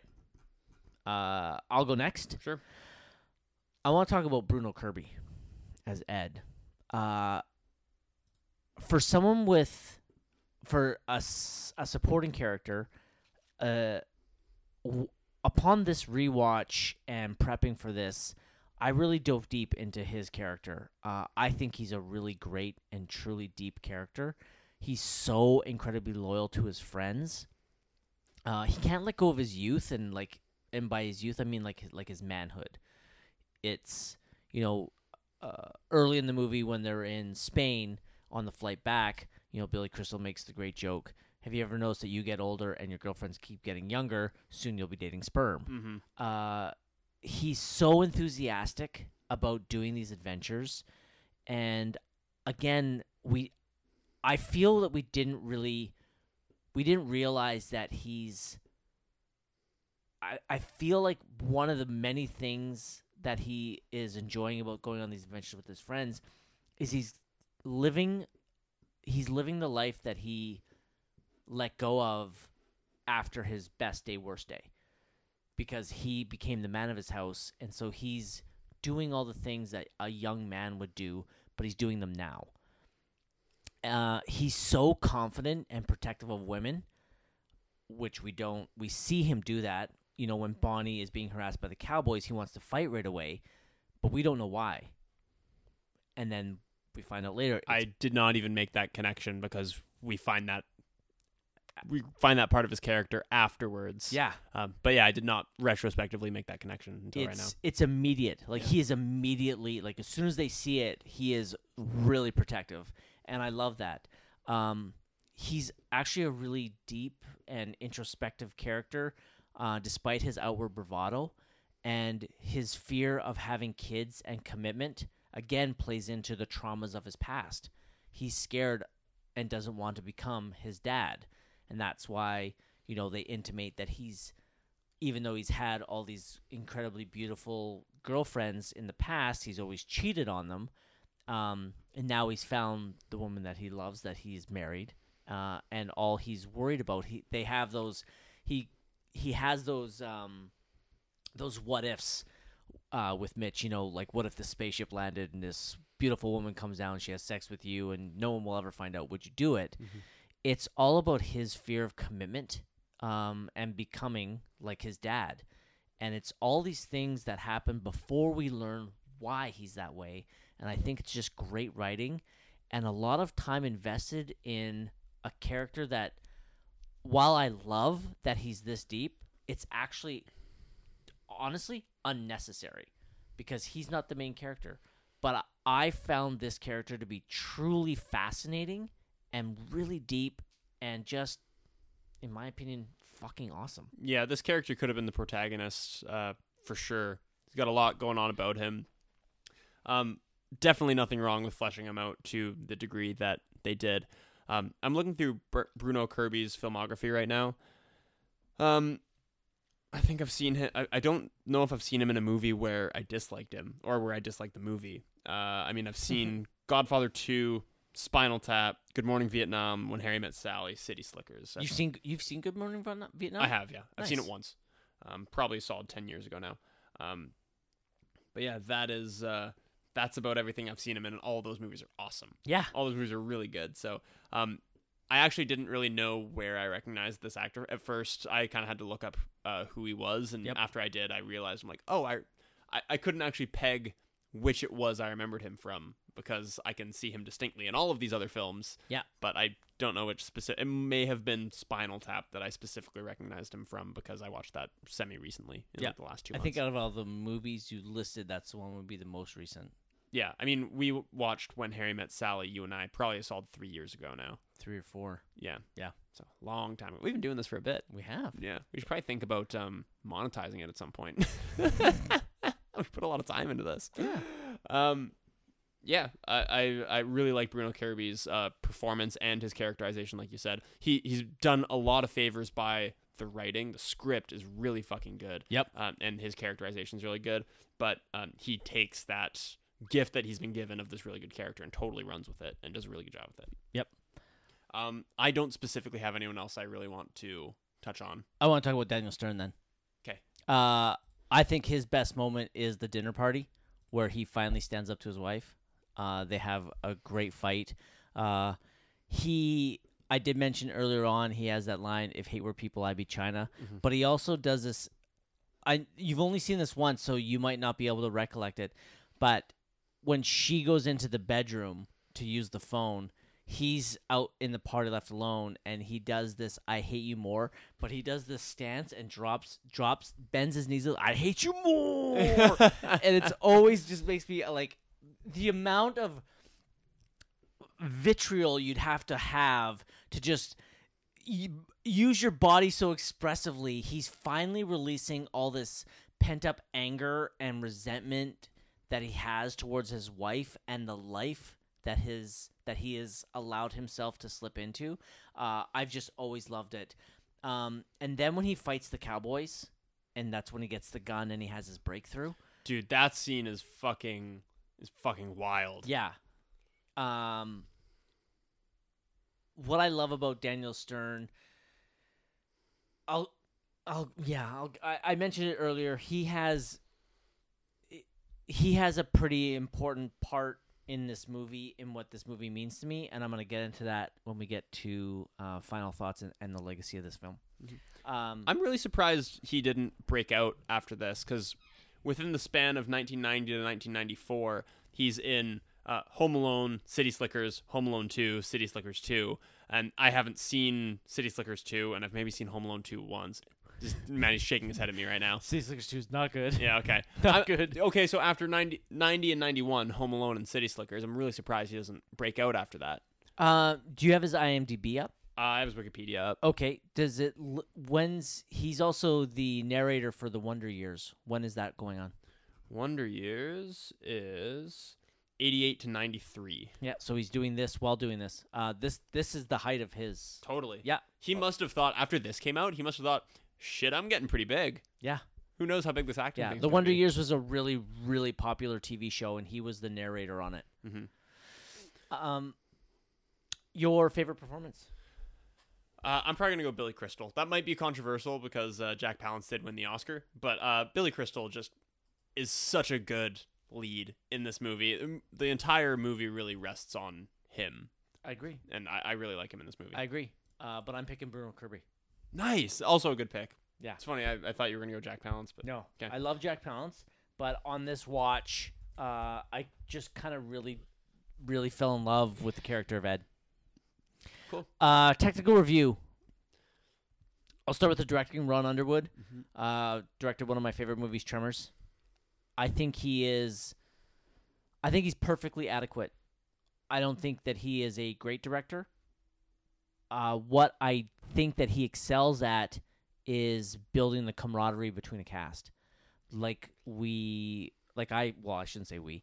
Like I said during our Tremors review, is the chemistry between Kevin Bacon and Fred Ward is one of the main reasons I love that movie so much. Uh, the chemistry between these three friends and uh, Curly being thrown into it uh, is unbelievable. The movie looks really good. This movie, this this film is shot really well. Uh, I think it's shot by Dean Semler, who also uh, shot uh, Dances with Wolves the year before.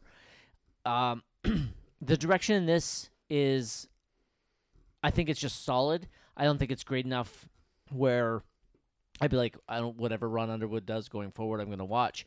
But it's not. Um, it's just nothing flashy. I think it, he's just a, a, a good, solid director that knows that really knows how to make characters work together. Yeah, I, I kind of get the uh, get the impression that he understood that he may have lightning in a bottle uh, with this script and with having Billy Crystal as the lead, and um, especially with uh, well, with especially with Billy Crystal, but with Bruno Kirby, and uh, I, I think he kind of understood that he might have lightning in a bottle with the chemistry that these guys had Yep. between each other. Whether that's because of him or whether he just decided not to get in the way of that.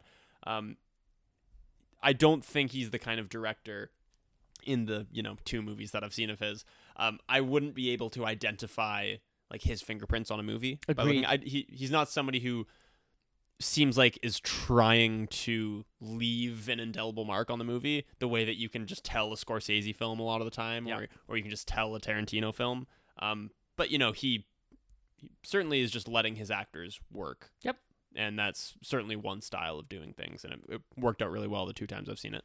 Um, the cinematography, uh, I love the helicopter shot when uh, when they first get to the ranch. Uh, Mm-hmm.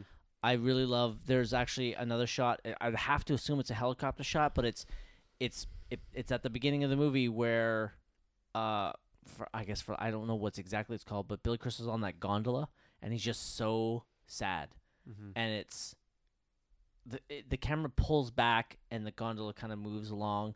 He's just just defeated in life. The there's just some really I can't go so far as to say like beautiful, but the cinematography in this is it's a nice looking movie that could have looked a lot worse. Um, so I, I like the cinematography. Yeah, they're certainly at least paying some attention to Yep. the cinematography. It's above what it needs to be for a comedy. Mm-hmm. Um, nothing spectacular, but good at least. Um, I I'll also just want to interject and say um, your inclusion of the shot of the uh, from the helicopter uh, reminded me of one of the technical aspects that I wanted to review, uh, which is the score. Uh, that really swelling. Um, the only real word I can think of to describe this score in this scene is triumphant. Yep. Um, the score when we get into is New Mexico that they're that they're in at this time. Mhm. When we get to New Mexico and the and the brass swells, we get this triumphant, this like nice, very like almost almost cheesy theme. Yep. is really cool. Really suits the movie well. Um, not gonna go down as one of my favorite scores, I think, but um, f- suits the movie very very well. One hundred percent agree. Uh, and the last one I want to touch on is the screenplay. Uh, I find it funny and heartwarming at the same time. This is a, a very well written movie, and uh, I absolutely love. Uh, I love. The, I love the screenplay. Cool. Yeah, that's a that's a really good pick as well. Um, you know, we talked a lot about the characterization of both Mitch and of uh, Bruno Kirby's character, whose name escapes me. Ed. Yeah, and and of Phil, like how their interactions with each other and their growth as individuals are so well realized. A lot of that testament goes to the to the screenwriter as well. Yep. Uh, all right, your favorite technical aspect? I think I'm going to leave it there. I think I'm going to leave it at the script, at the screenplay. I'm with you. Screenplay for me. Uh, favorite quotes? Lead us off. Favorite quotes. I got five. All Go right. figure. Max it out. Um, off the top, number one, Billy Crystal.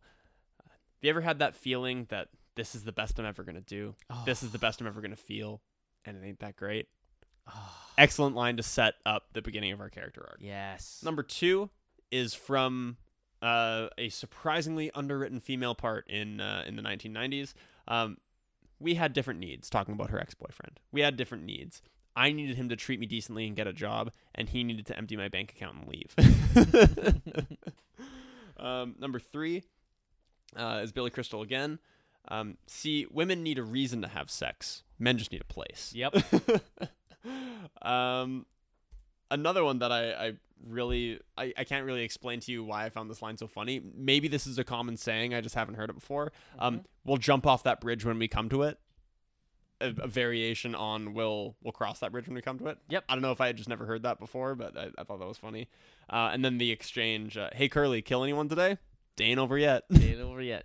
Nice. what do you got, Manny? Um. All right. Ah, there's I don't I don't need to see it. It is uh Mitch's monologue at uh, uh career day. Hmm. Uh. Yeah, I'm not gonna do the whole thing. Yeah. Uh, next up is Curly. I crap bigger than you. Cool. Uh, next is uh, an exchange between Curly and Mitch. Do you know what the secret of life is? This. Your finger, one thing. Just one thing. You stick to that and the rest don't mean shit. But what is the one thing? That's what you have to find out. Uh, and then Mitch, women need a reason to have sex, men just need a place. And lastly, is from Mitch again. Ed, have you noticed that the older you get, the younger girlfriends get? Soon you'll be dating sperm. Nice. All good picks. Uh, what's your pick? Hey Curly, kill anyone? kill anyone today? Day ain't over yet. Oh, I wish I'd picked that one now.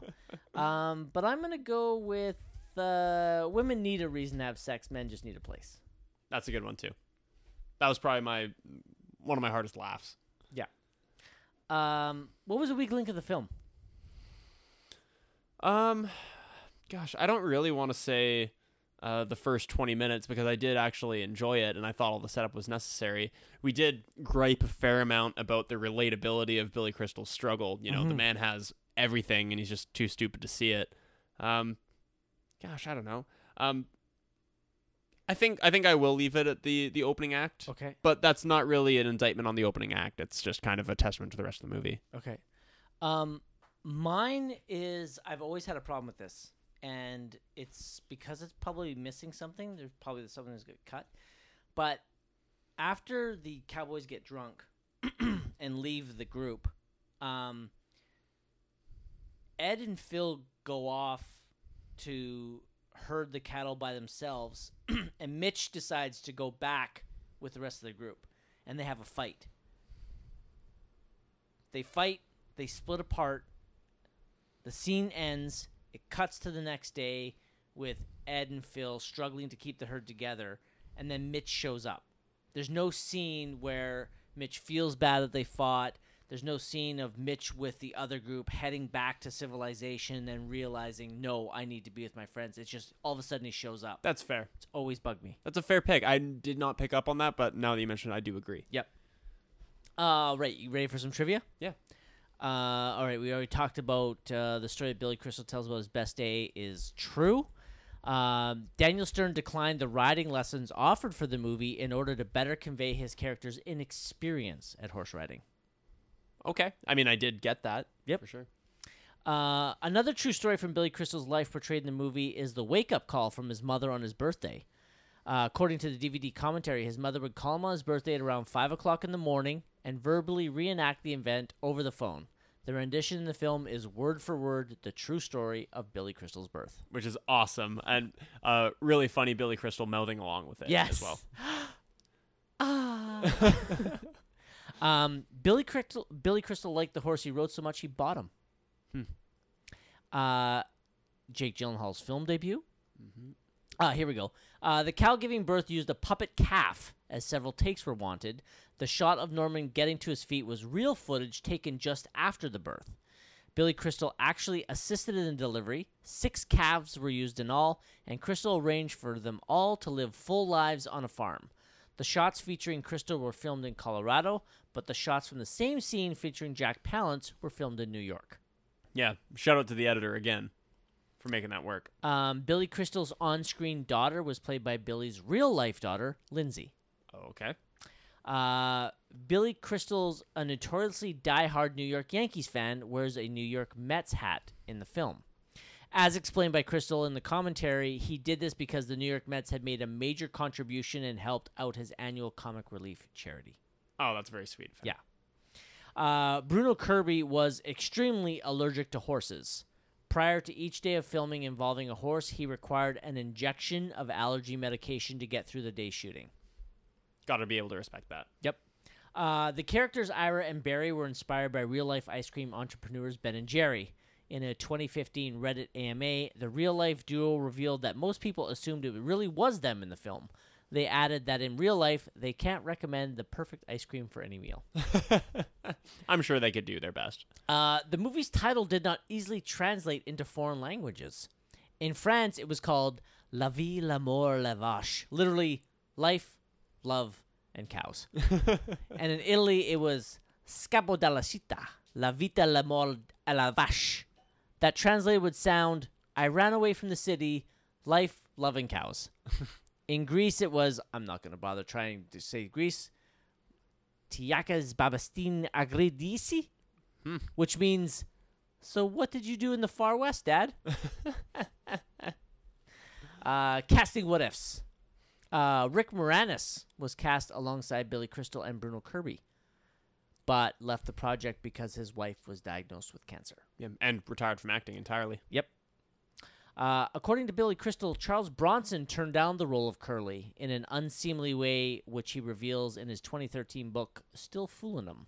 Basically, told Billy Crystal to fuck off. Cool. Good man. Uh, Harvey Keitel auditioned for the role of Curly. Would have been good.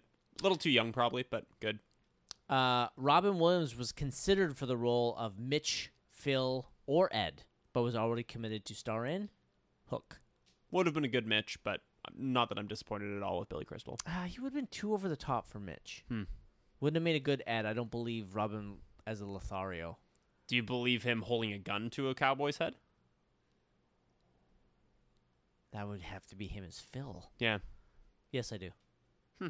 Okay. So you like him as Phil? Yep. Fair enough. Uh, and Clint Eastwood was considered for the role of Curly, but wanted way more money than the budget could afford. He was who I really like. They're clearly trying to evoke an Eastwood sort of idea. Yep. All right, closing credits. Would you watch this movie again? Sure, I would. Oh fuck yeah! I've watched this movie a 1000 times. Would you recommend this movie to friends? Not only w- would I, but I would also recommend they watch it with me. Nice. I I totally think this is a good friendship movie. Uh, MVP of the film. Uh, Billy Crystal. Billy Crystal is the MVP of the film. Yes. Uh, recommend a good double feature for this movie. I struggled with this one a bit. Um, I initially just went with the easy City Slickers 2. Not only is that uh, Even though you haven't seen it. yeah, it. not only is that a cop out answer, but it's also just apparently not a good movie. No, it's And- horrible. Um, I also thought maybe when when Harry met Sally just for Billy Crystal's performance, but I think I think my actual answer um might be a little less re- might might require some justification, but I went with Stand by Me. Um, just because of the the themes of friendship, uh, sharing trauma with each other, being vulnerable. I went with that. That was one of my uh, one of my opening. I think I had a list of five, and that was one of them. I Okay. love where you're going with it. Yeah.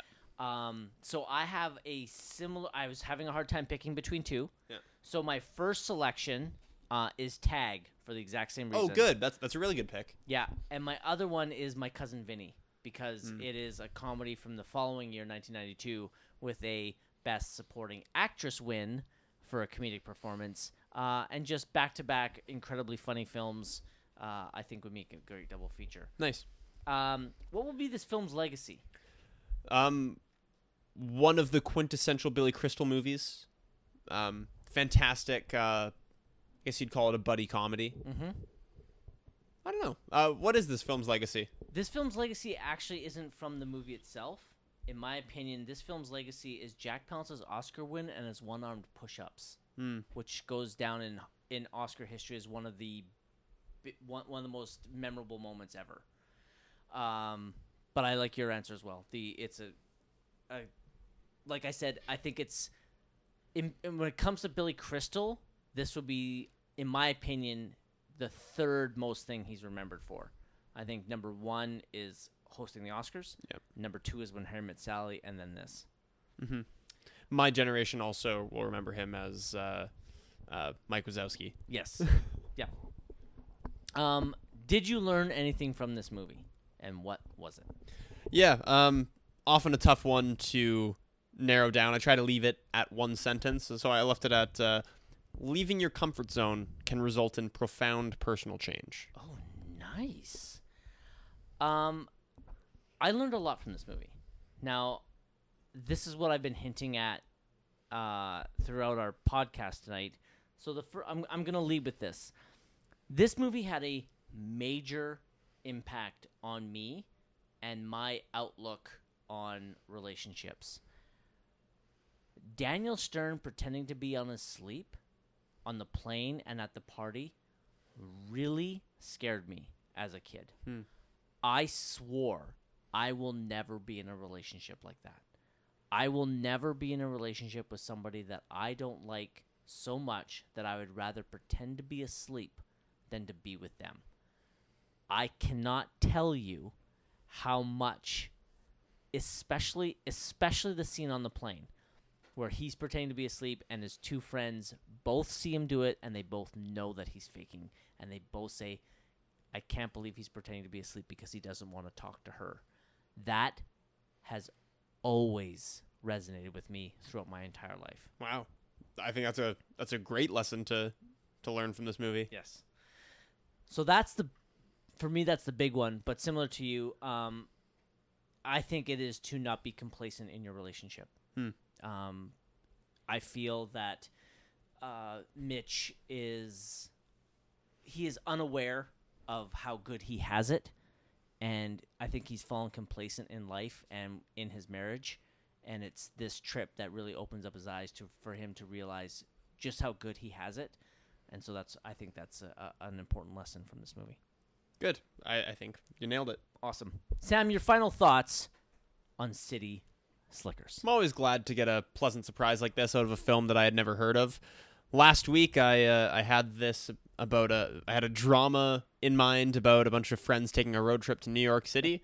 um, you know, pretty far off base, but uh, what we got was a at times incredibly touching film about uh, these three men learning to open up to each other and learning to um, really show themselves what they're capable of. They're rediscovering their own self respect, they're rediscovering their own priorities, and they're rediscovering their own capabilities.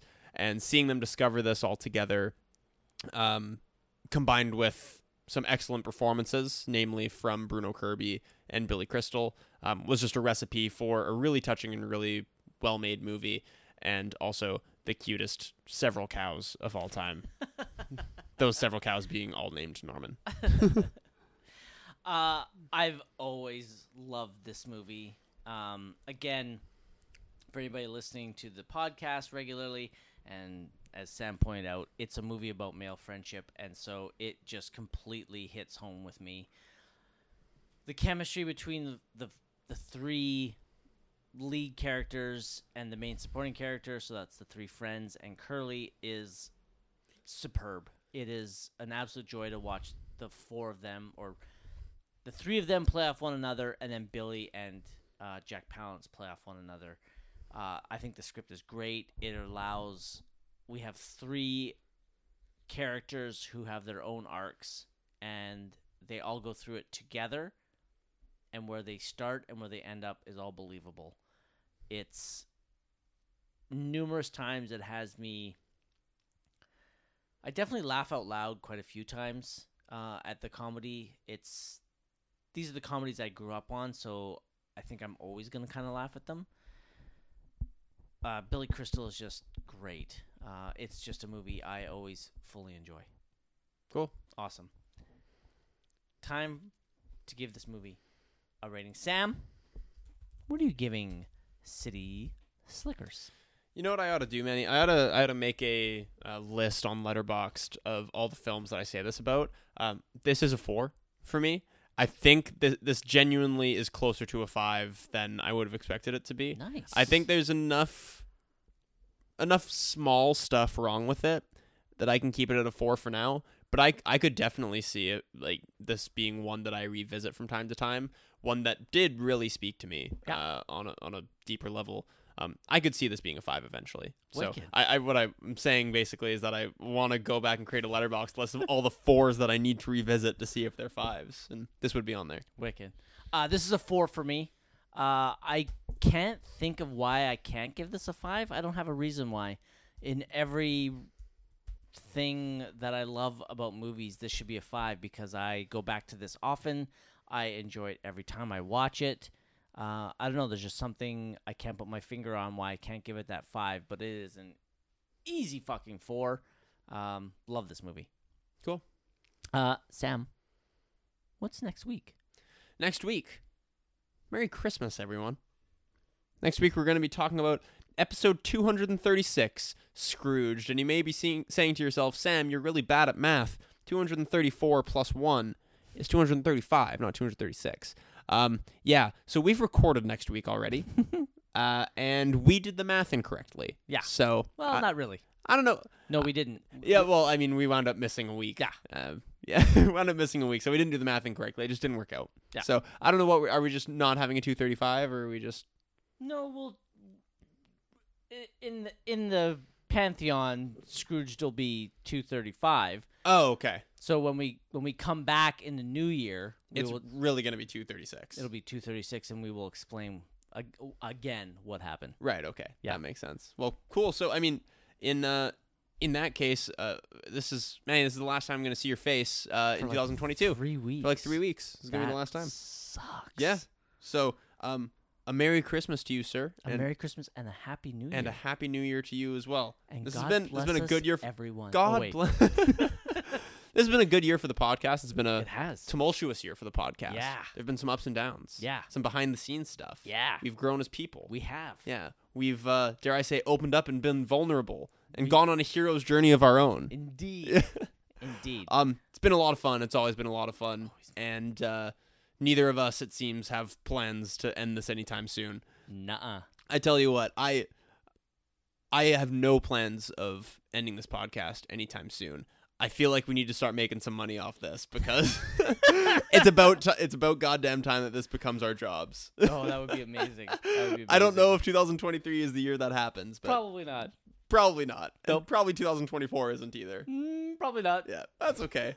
We're having fun. As long as we are having fun, which I very much am right here, right now in this moment, uh, I've got no plans to discontinue my No. involvement here. Yeah. So We're good to go.